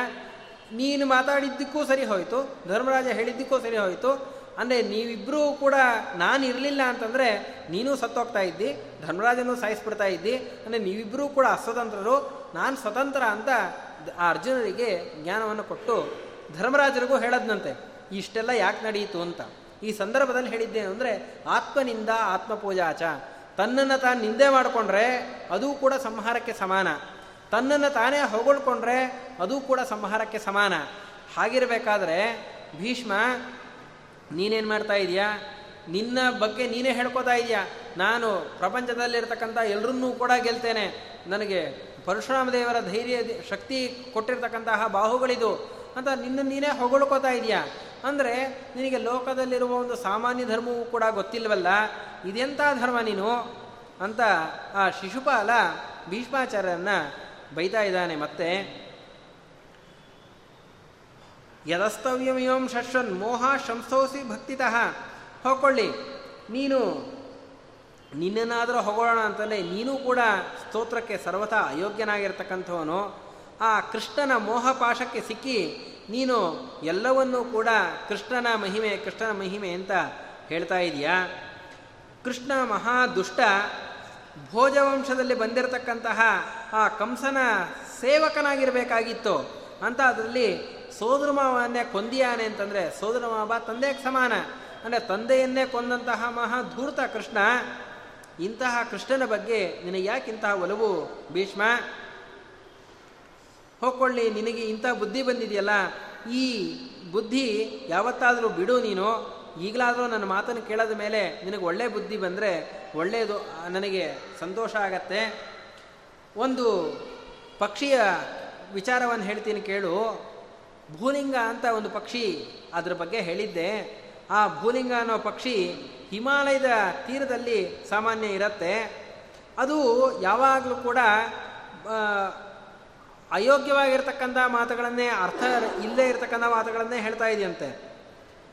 ಎಲ್, ಯಾರ ಹತ್ರ ಹೋದರೂ ಸಾಹಸ ಮಾಡಬೇಡ್ರಪ್ಪ ಸಾಹಸ ಮಾಡಬೇಡ್ರಪ್ಪ ಅಂತ ಉಪದೇಶ ಮಾಡ್ತಾ ಇರತ್ತೆ. ಮಾಹಸಾಹಸ ಯಾರು ಯಾರ ಪಕ್ಷಿ ಮುಂದೆ ಯಾರು ಹೊಳೋದ್ರು ಸಾಹಸ ಮಾಡಬೇಡ್ರಿ ಅಂತ ಉಪದೇಶ ಮಾಡ್ತಾ ಇರತ್ತೆ. ಆದರೆ ಅದೇನು ಮಾಡುತ್ತೆ ಗೊತ್ತಾ? ಅಲ್ಲಿ ಆಹಾರ ಸಿಗ್ತಾ ಇರಲ್ಲ ಅದಕ್ಕೆ ಆ ಪಕ್ಷಿಗೆ. ಸಿಂಹ ಬೇಟೆ ಆಡ್ಕೊಂಡು ಬಂದಿರತ್ತಂತೆ. ಮುಖ ಸಿಂಹಸ್ಯ ಬೆ ಹೊಟ್ಟೆ ಹಸಿದಿರತಕ್ಕಂತಹ ಸಿಂಹ ಬೇಟೆ ಆಡಿ ತಿಂತಾ ಇರಬೇಕಾದ್ರೆ ಸಿಂಹದ ಬಾಯಲ್ಲಿ ಇರುತ್ತಲ್ಲ ಮಾಂಸ, ಆ ಮಾಂಸವನ್ನು ಕಚ್ಕೊಂಡು ಬರಲಿಕ್ಕೆ ಅಂತ ಹೋಗತ್ತಂತೆ, ಆ ಭೂಲಿಂಗ ಪಕ್ಷಿ. ಇನ್ನೊಂದು ವ್ಯಕ್ತಿಗೆ ಹೇಳೋದು ಸಾಹಸ ಮಾಡಬೇಡಿ ಅಂತ. ತಾನು ಮಾಡೋದೇನೋ ತನಗೆ ಸಾಮರ್ಥ್ಯವೇ ಇಲ್ಲ. ಅಂತ ಅದರಲ್ಲಿ ಸಿಂಹದ ಬಾಯಲ್ಲಿ ಹೋಗಿ ಅಲ್ಲಿರುವ ಮಾಂಸವನ್ನು ಎಳ್ಕೊಂಡು ಬರಲಿಕ್ಕೆ ಅಂತ ಹೋಗತ್ತಲ್ಲ. ಇದು ಹೇಗಾಯಿತೋ ಆ ರೀತಿ ಆಗತ್ತೆ. ಅಂದರೆ ಅದಕ್ಕೆ ಬುದ್ಧಿಯೇ ಇಲ್ಲ. ಬಾಯಲ್ಲಿ ಹೇಳೋದೊಂದು ತಾನು ಕೃತಿಯಲ್ಲಿ ಮಾಡೋದೊಂದು. ಹಾಗೆ ನೀನು ಕೂಡ ಬಾಯಲ್ಲಿ ಹೇಳೋದೊಂದು, ಮಾಡೋದೊಂದು. ಮಾಡಬೇಡ. ಆದ್ದರಿಂದ ನೀನು ಧರ್ಮಿಷ್ಠನಾಗಬೇಕು ಅಂತಿದ್ದರೆ ಈ ಕೃಷ್ಣನನ್ನು ಸ್ತೋತ್ರ ಮಾಡ್ತಕ್ಕಂಥದ್ದು ಬಿಡು. ಈ ಎಲ್ಲ ರಾಜರುಗಳು ಕೂಡ ಇದ್ದಾರೆ ಇಲ್ಲಿ. ಅವರನ್ನೆಲ್ಲ ಕೇಳ್ಕೊ. ಯಾ, ಅವರ ಮುಂದೆ ನೀನು ಜಂಬ ಕೊಚ್ಕೊಂಡಿದ್ಯಾ? ನಾನು ನಿಮ್ಮನ್ನೆಲ್ಲ ಸೋಲಿಸ್ತೇನೆ ಅಂತ ನೀ ಅವರನ್ನು ಕೇಳ್ಕೊ, ಕ್ಷಮಾಪಣೆ ಕೇಳ್ಕೊ. ಹಾ, ಕೇಳ್ಕೊಂಡು ನಿಂತಂದರೆ ಅವರೆಲ್ಲರೂ ಕೂಡ ನಿನ್ನನ್ನು ಜೀವಂತವಾಗಿರ್ಲಿಕ್ಕೆ ಬಿಡ್ತಾರೆ. ಹೀಗಾದರೆ ನಿನ್ನ ಜೀವನ ಸಾರ್ಥಕ ಆಗ್ಬೋದು ಅಂತ ಹೀಗೆಲ್ಲ ಮಾತಾಡಿಯಾನೆ. ಇದೆಲ್ಲ ಕೇಳಿದಾಗ ತುಂಬ ಬೇಜಾರಾಯಿತು ಭೀಷ್ಮಾಚಾರ್ಯರಿಗೆ. ವೈಶಂಪಾಯ ವೈಶಂಪಾಯನರು ಹೇಳ್ತಾರಂತೆ, ಭೀಷ್ಮಾಚಾರ್ಯರು ಕೇಳುವಷ್ಟು ಕೇಳದ್ರಂತೆ. ಇದಾದ ಮೇಲೆ ನಾನು ಭೀಷ್ಮಾಚಾರ್ಯ ಮಾತಾಡ್ಲಿಕ್ಕೆ ಪ್ರಾರಂಭ ಮಾಡಿದ್ರು. ನೋಡು ಇಚ್ಛತಾಂ ಕಿಲ ನಾಮಹಂ ಜೀವಾಮೇಷಾಂ ಮಿಹಿಕ್ತಾಂ ಶಿಶುಪಾಲ, ನಾನು ಬದುಕಿರೋದು ಈ ರಾಜರ ಮೇಲಿನ ಯಾವುದೇ ರೀತಿಯಾಗಿರತಕ್ಕಂತಹ ಆಸೆಯಿಂದಲ್ಲ. ಈ ರಾಜರು ನನಗೆ ಜೀವ ಕೊಟ್ಟಿದ್ದಾರೆ. ನಾ ಏನೋ ಕೇಳ್ಕೊಂಡ್ಬಿಟ್ಟೆ. ರಾಜರು ನನ್ನನ್ನು ಬದುಕಿಸ್ತಾರೆ. ನಾ ಕೇಳಲಿಲ್ಲ. ರಾಜರು ನನ್ನನ್ನು ಸಾಯಿಸ್ಬಿಡ್ತಾರೆ ಎನ್ನುವ ಹೆದರಿಕೆಯೇ ಇಲ್ಲ ನನಗೆ. ನಾನು ಇಚ್ಛಾಮರಣಿ. ನಮ್ಮ ತಾಯಿ ನನಗೆ ಇಚ್ಛಾಮರಣದ ವರವನ್ನು ಕೊಟ್ಟಿರ್ತಕ್ಕಂಥವಳು. ಹಾಗಾಗಿ ಈ ರಾಜರುಗಳು ನನಗೆ ತೃಣ ಸಮಾನವೂ ಕೂಡ ಅಲ್ಲ. ನಗಣಯಾಮ್ಯೇತಾನ್ ತೃಣಯನಾಪಿ ನರಾಧಿಪಾನ್. ಇಲ್ಲಿ ಬಂದಿರುವ ಸಕಲ ರಾಜರನ್ನು ಕೂಡ ಒಂದು ಹುಲ್ಲುಕಡ್ಡಿ ಕೂಡ ನಾನು ಸಮಾನವಾಗಿ ನೋಡಬೇಕಾಗಿಲ್ಲ. ಹಾಗಿರಬೇಕಾದ್ರೆ ನೀನು ಆಡುವ ಮಾತುಗಳಿಗೆ ಅರ್ಥನೇ ಇಲ್ಲ ಅಂತ ಭೀಷ್ಮಾಚಾರ ಒಂದೇ ಒಂದು ಮಾತನ್ನು ಆಡದ್ರಂತೆ. ಅದನ್ನು ಕೇಳಿ ಅನೇಕ ರಾಜರುಗಳಿಗೆ ಸಂತೋಷ ಆಯ್ತಂತೆ. ಕೆಲವು ಭೀಷ್ಮಾಚಾರ್ಯರು ಸಾಧು ಸಾಧು ಅಹೋ ಅಹೋ ಅಂತ ಭೀಷ್ಮಾಚಾರ್ಯರನ್ನು ಸ್ತೋತ್ರ ಮಾಡ್ತಾರೆ. ಅಂದರೆ ಇಷ್ಟು ಜನ ರಾಜರಿದ್ದರೂ ಕೂಡ, ಭೀಷ್ಮಾಚಾರ್ಯರನ್ನ ಏಕಾಕಿಯಾಗಿ ಶಿಶುಪಾಲ ಬೈತಾ ಇದ್ದರೂ ಕೂಡ ಯಾವುದೇ ವಿಚಲಿತರಾಗ್ತಾ ಇಲ್ಲ, ಒಂದು ಚೂರು ಕೋಪ ಬಂದಿಲ್ಲ. ಅಂದರೆ ಆ ಧೀರೋದತ್ತನ ಗುಣಗಳೇನೇ ಇದೆ, ಅವೆಲ್ಲವೂ ಕೂಡ ಭೀಷ್ಮಾಚಾರ್ಯರಲ್ಲಿ ಕಾಣಿಸ್ತಾ ಇದೆ ಅಲ್ಲಿರುವ ರಾಜರುಗಳಿಗೆ. ಹಾಗಾಗಿ ಯಾರು ಭೀಷ್ಮಾಚಾರ್ಯರಿಗೆ ಅವರಲ್ಲಿ ಗೌರವವನ್ನು ಇಟ್ಕೊಂಡಿದ್ರೋ, ಅವರೆಲ್ಲರೂ ಕೂಡ ಭೀಷ್ಮಾಚಾರ್ಯರನ್ನು ಪ್ರಶಂಸೆ ಮಾಡ್ತಾ ಇದ್ದಾರೆ. ಮತ್ತೆ ಕೆಲವರು ಏನು ಮಾಡಿದ್ರು ಭೀಷ್ಮಾಚಾರ್ಯಗೆ ಏನು ನಿಮಗೆ ಬುದ್ಧಿ ಇಲ್ವಾ? ನಾವೇನು ಎಲ್ಲರೂ ಕೂಡ ನಪುಂಸಕರ, ನಾವು ಯುದ್ಧಕ್ಕೆ ಬರ್ತೀವಿ ಅಂತ ಹೇಳಿ ಯುದ್ಧಕ್ಕೆ ಅಂತ ಬರ್ತಾ ಇದ್ದಾರಂತೆ. ಮತ್ತೆ ಕೆಲವರಿಗೆ ಯುದ್ಧ ಬರೋ, ಯುದ್ಧ ಮಾಡೋಷ್ಟು ಧೈರ್ಯ ಇಲ್ಲ. ಸರಿ, ಬಾಯಲ್ಲಂತೂ ಬೈದ್ಬೋಣ ಅಷ್ಟೇ ನಮ್ಮ ತೀಟೆ ತೀರಿಸ್ಕೋಣ ಹೇಳಿ ಕೆಲವರು ಬೈಲಿಕ್ಕೆ ಪ್ರಾರಂಭ ಮಾಡಿದ್ರು. ಮತ್ತೆ ಕೆಲವರು ಅಂದಂತೆ, ಪಾಪೋ ಅವಲಿಪ್ತೋ ವೃದ್ಧಶ್ಚ, ಅಯ್ಯೋ, ಇವನೇನು ಮುದುಕ? ಪಾಪಿಷ್ಟ, ಇಷ್ಟೊತ್ತು ಶಿಶುಪಾಲ ಹೇಳಿರ್ತಕ್ಕಂಥ ಮಾತುಗಳನ್ನು ಕೇಳಿದೀವಿ. ಇಷ್ಟಾದ್ಮೇಲೂ ಭೀಷ್ಮನ ಮೇಲೆ ನಾವು ಯುದ್ಧಕ್ಕೆ ಹೋದ್ವಿ ಅಂತಂದರೆ ನಮಗೆ ಲೋಕದಲ್ಲೇ ಅಪಖ್ಯಾತಿ ಬರುತ್ತೆ. ಹೋಗಿ ಹೋಗಿ ಮುದುಕನ್ಕೊಂಡ್ರು ಅಂತ. ಹಾಗಾಗಿ ವಾಸ್ತವಿಕವಾಗಿ ಅವ್ರಿಗೆ ಅಳಕಿದೆ. ನಾವು ಹೋದರೆ ಸಾಯ್ತೀವಿ ಅಂತ. ಆದರೆ ಲೋಕದಲ್ಲಿ ಏನೋ ಒಂದು ಮರ್ಯಾದೆ ಉಳಿಸ್ಕೋಬೇಕಲ್ಲ? ಅದಕ್ಕೆ ಬೇಡ ಅಂತ ಹೇಳಿ ಕೆಲವರು ತಾವೇ ಹಿಂದೆ ಸರಿ, ಸರಿತಾ ಇದ್ದಾರೆ. ಮತ್ತೆ ಕೆಲವರು ಅಂತ ಇದ್ದಾರಂತೆ. ಬರ್ರಿ ಎಲ್ಲರೂ ಕೂಡ ಬಂದು ಚಾಪೆಯನ್ನು ಸುಡುವಂತೆ ಈ ಭೀಷ್ಮಾಚಾರ್ಯರನ್ನ ಕೊಟ್ಟಿಗೆಗಳನ್ನು ತಗೊಂಡು ಬಂದು ಭೀಷ್ಮಾಚಾರ್ಯನ ಕಟ್ಟಾಕಿ ಸುಟ್ಟಾಕೊಡೋಣ ಅಂತ ಎಲ್ಲ ಕೂಗ್ತಾ ಇದ್ದಾರಂತೆ ಆಗ ಭೀಷ್ಮಾಚಾರ್ಯರು ಎಲ್ಲರನ್ನೂ ಕುರಿತು ಮಾತಾಡ್ತಾರೆ, ಏನು ನಾನು ನಿಮಗೇನು ಒಂದು ಪ್ರಾಣಿ ಥರ ಕಾಣಿಸ್ತಾ ಇದ್ದೀನ ಪಶುವದ್ ಘಾತನಂ ವಾ ಮೇ ದಹನಂ ವಾ ಕಟಾಗ್ನಿನ? ಯಾವುದೋ ಒಂದು ಬಲಿ ಪಶುವನ್ನು ಮಾರಮ್ಮನ ಗುಡಿ ಎಳ್ಕೊಂಡು ಹೋಗ್ಬೇಕಾದ್ರೆ ಎಳ್ಕೊಂಡು ಹೋಗಿ ಹಿಂಗೆ ಕತ್ತರಿಸ್ತಾರೋ ಹಾಗೆ ನಾನೇನು ಒಂದು ಪಶು ಅಂತ ನಿಮಗೆ ಕಾಣಿಸ್ತಾ ಇದ್ದೀನಾ ನನ್ನನ್ನೇನು ಅಷ್ಟು ಸುಲಭವಾಗಿ ಸಂಹಾರ ಮಾಡ್ಲಿಕ್ಕೆ ಬರತ್ತಾ? ಅಥವಾ ನನ್ನನ್ನು ಸುಟ್ಟು ಹಾಕ್ಬಿಡ್ತೀನಿ ಅಂತಂತೀರಲ್ಲ ನಾ ಏನು ಕಾ, ಕ, ಚಾಪೆಯ ಕಡ್ಡಿಗೆ ಸಮಾನಾನ? ನಾನು ಎಲ್ಲರ ತಲೆ ಮೇಲೆ ಕಾಲಿಡ್ತೀನಿ. ಯಾರು ನನ್ನ ಕಾಲನ್ನು ಎತ್ತಲಿಕ್ಕೆ ಸಾಧ್ಯ ಇದೆಯೋ ಬನ್ರಿ ಅಂತ ಹೇಳಿ ಭೀಷ್ಮಾಚಾರ್ಯರು ಬಿಲ್ಲನ್ನು ಎತ್ತಿ ಟಂಕಾರ ಮಾಡ್ತಾ ಎದುರು, ಎದುರುಗಡೆ ಹೇಳ್ತಾರೆ, ಏಷತಿಷ್ಠತೆ ಗೋವಿಂದ, ನಮ್ಮ ಎದುರುಗಡೆ ಸಾಕ್ಷಾತ್ ಭಗವಂತ ಕೃಷ್ಣ ಇದ್ದಾನೆ. ಅವನ ಎದುರಿನಲ್ಲಿ ನಾನು ಹೇಳ್ತಾ ಇದ್ದೇನೆ, ಈ ಎಲ್ಲರೂ ಕೂಡ ನಾನು ಸಂಹಾರ ಮಾಡ್ತೇನೆ. ಕೃಷ್ಣನ ಯುದ್ಧಕ್ಕೆ ಕರೀರಿ ನೀವು. ಆ ಕೃಷ್ಣ ಶಂಕ ಚಕ್ರ ಗದಾಪಾಣಿಯಾಗಿರ್ತಕ್ಕಂತಹ ಕೃಷ್ಣ ಬಂದು ನಿಮ್ಮನ್ನೆಲ್ಲರನ್ನೂ ಕೂಡ ಸಂಹಾರ ಮಾಡ್ತಾನೆ. ಕೃಷ್ಣ ಸಂಹಾರ ಮಾಡಬೇಕು ಅಂತಿಲ್ಲ. ನಾನೇ ಕೃಷ್ಣನ ಎದುರುಗಡೆ ಎಲ್ಲರನ್ನೂ ಕೂಡ ಸಂಹಾರ ಮಾಡಿ ಕೃಷ್ಣನ ದೇಹದ ಒಳಗೆ ಎಲ್ಲರನ್ನೂ ಕೂಡ ಸೇರಿಸಿಬಿಡ್ತೇನೆ ಅಂತೆಲ್ಲ ಹೀಗೆ ಜೋರು ಜೋರಾಗಿ ಭೀಷ್ಮಾಚಾರ್ಯ ಹೇಳಿದಾಗ ಎಲ್ರಿಗೂ ಮೈ ನಡಕ ಹತ್ತಿಬಿಡ್ತು ಭೀಷ್ಮಾಚಾರ್ಯ ಯಾವಾಗ ಸುಮ್ಮನೆ ಮಾತಾಡ್ತಾ ಇರೋವರೆಗೂ ಕೂಡ ಸುಮ್ಮನೆ ಇದ್ದರು ಭೀಷ್ಮಾಚಾರ್ಯ ಯಾವಾಗ ಬಿಲ್ಲನ್ನು ತೆಗೆದು ಯುದ್ಧಕ್ಕೆ ಅಂತ ಹೊರಟ್ರೋ ಎಲ್ರಿಗೂ ಕೂಡ ಹೆದರಿಕೆ ಆಯಿತು. ಇಲ್ಲಿ ಏನಪ್ಪ, ನಾವು ರಾಜಸೂಯಾಗಕ್ಕೆ ಅಂತ ಬಂದಿದ್ದು. ರಾ, ಧರ್ಮರಾಜರು ರಾಜಸೂಯಾಗ ಮಾಡ್ತಿರೋದು. ಶಿಶುಪಾಲ ಏನೋ ಹೇಳ್ದ ಅಂತ ಕೇಳಿಕೊಂಡು ಅವನಿಗೆ ಮಾತಾಡ್ತಾ, ಅವನಿಗೆ ಅನುಗುಣವಾಗಿ ನಾವು ಮಾತಾಡ್ಬಿಟ್ವಿ. ನಾವು ಯಾವತ್ತಿದ್ದು ಸಾಮಂತರೆ ಎಲ್ಲರನ್ನೂ ಕೂಡ ಗೆದ್ದೆ ರಾಜಸೂಯಾಗವನ್ನು ಮಾಡ್ತಾ ಇರೋದು. ಅಂತ ಅದ್ರಲ್ಲಿ ನಾವು ಯಾಕಿಂತ ಇಕ್ಕಟ್ಟಿಗೆ ಸಿಕ್ಕೋಕೋಬೇಕ, ಸಿಕ್ಕೋಕೋಬೇಕಿತ್ತು? ಅಂತೆಲ್ಲ ಎಲ್ಲರೂ ಕೂಡ ಯೋಚನೆ ಮಾಡ್ತಿದಾರಂತೆ ಎಲ್ಲರೂ ಕೂಡ ಸ್ತಬ್ಧರಾದರು. ಇಷ್ಟ ಆದ ಮೇಲೆ ಇಷ್ಟ ಆದರೂ ಇವನು ಶಿಶುಪಾಲನಿಗೇನು ಬುದ್ಧಿ ಬರಲಿಲ್ಲ. ಮತ್ತೆ ಶಿಶುಪಾಲ ಹೇಳ್ತಾನೆ, ನನಗೆ ಮಹಾಪರಾಕ್ರಮ ಇದೆ, ನನಗೆ ಯುದ್ಧ ಮಾಡುವ ಉತ್ಸಾಹನೂ ಇದೆ. ನನ್ನ ಜೊತೆ ಯುದ್ಧ ಮಾಡ್ತೀಯಾ? ನೀನು ಮುದುಕ ನಿನ್ನ ಜೊತೆ ಏನು ಯುದ್ಧ ಮಾಡಲಿ? ಬೇಡ, ನಾನು ಕೃಷ್ಣನ್ನೇ ಯುದ್ಧ ಮಾಡ್ತೇನೆ. ಕೃಷ್ಣನಿಗೆ ಅರ್ಘ್ಯ ಪೂಜೆಯನ್ನು ಮಾಡಬೇಕು, ಅಗ್ರ ಪೂಜೆಯನ್ನು ಮಾಡಬೇಕು, ಅರ್ಘ್ಯವನ್ನು ಕೊಡಬೇಕು ಅಂತ ಇದು ಸಂಕಲ್ಪ ಮಾಡ್ತಾ ಇರೋದು. ಆಖ್ಯೇ ತ್ವಾಂ ನಡಂ ಗಚ್ಚ, ಮಯಾ ಸರ್ಧಂ ಜನಾರ್ದನ. ಏ ಕೃಷ್ಣ ಬಾ ನೀನು, ಯುದ್ಧಕ್ಕೆ ನಾನು ನಿನ್ನನ್ನೇ ಕರೀತೇನೆ. ನಾನು ನಿನ್ನನ್ನು ಇವತ್ತು ಕೊಂದು, ಪಾಂಡವರನ್ನು ಕೂಡ ಕೊಂದು ನಾನೇ ಈ ಯಾಗವನ್ನು ಮಾಡ್ತೇನೆ. ಪಾಂಡವರು ಯಾರ್ಯಾರನ್ನು ಬೇಕಾರೋ ಗೆದ್ದಿರ್ಬೋದು, ನನ್ನನ್ನೇನು ಗೆದ್ದಿಲ್ಲ. ಸರ್ವ ಪಂಚ ಪಾಂಡವರ ಸಮೇತವಾಗಿ ಇಡೀ ಕುರುಕುಲ ವಂಶವನ್ನೇ ನಾನು ಸಂಹಾರ ಮಾಡಿ, ಪಾಂಡವರ ವಂಶವನ್ನು ಸಂಹಾರ ಮಾಡ್ತೇನೆ. ದುರ್ಯೋಧನನ್ನು ಈ ಕುರುಕುಲಕ್ಕೆ ಅಧಿಪತಿಯನ್ನಾಗಿ ಮಾಡ್ತೇನೆ. ಎಲ್ಲ ರಾಜರನ್ನು ಕೂಡ ಗೆದ್ದು ನೀನು ರಾಜಸೂಯ ಯಾಗ ಮಾಡಬೇಕು ಅಂತ ಬೀಗ್ತಾ ಇದೆಯಾ? ನೀನು ಯಾರನ್ನು ಕೂಡ ದಾಸ ಮಾಡ್ಕೊಳ್ಲಿಕ್ಕೆ ದಾಸನ ಮಾಡ್ಲಿಕ್ಕೆ ಸಾಧ್ಯ ಇಲ್ಲ. ನೀನು ಕಂಸನ ದಾಸನಾಗಿರಬೇಕಾಗಿತ್ತು ಕೃಷ್ಣ. ಅಂಥದ್ರಲ್ಲಿ ಕಂಸನ ನೀನು ಮೋಸದಿಂದ ಕೊಂದುಬಿಟ್ಟು ಇವತ್ತು ಚ, ಇಲ್ಲದೇ ಇರ್ತವ ಚಕ್ರವರ್ತಿ ಪದವಿಯನ್ನು ಆಳ್ತಾ ಇದೆಯಾ? ಅಂತೆಲ್ಲ ಕೃಷ್ಣನ ಬೈತಾ ಇದ್ದಾನೆ. ಹೀಗೆಲ್ಲ ಬೈದಾಗ ರಾಜರೆಲ್ಲರೂ ಕೂಡ ನೋಡಿದ್ರು ಕೃಷ್ಣನ ಮುಖವನ್ನು ನೋಡ್ತಾ ಇದ್ದಾರೆ. ಕೃಷ್ಣನು ಕೂಡ ನೋಡೋದಂತೆ ಎಲ್ಲ ರಾಜರ ಮುಖವನ್ನು ಯಾರ್ಯಾರ ಅಭಿಪ್ರಾಯ ಏನೇನಿದೆ ಅಂತ. ಅದಕ್ಕೆ ರಾಜರೆಲ್ಲರೂ ಕೂಡ ತುಂಬ ಮುಂದೆ ಏನಾಗತ್ತೆ? ಏನು ಕೃಷ್ಣನೇ ಯುದ್ಧಕ್ಕೆ ಹೋಗ್ತಾನೋ, ಭೀಮಸೇನ ದೇವರೇ ಶಿಲ್ಪ ಕೊಲ್ತಾನೋ ಅಥವಾ ಭೀಮಾಚಾರ ಕೊಲ್ತಾರೋ, ಎಲ್ರಿಗೂ ಕೂಡ ಮುಖದಲ್ಲಿ ದೂಡ.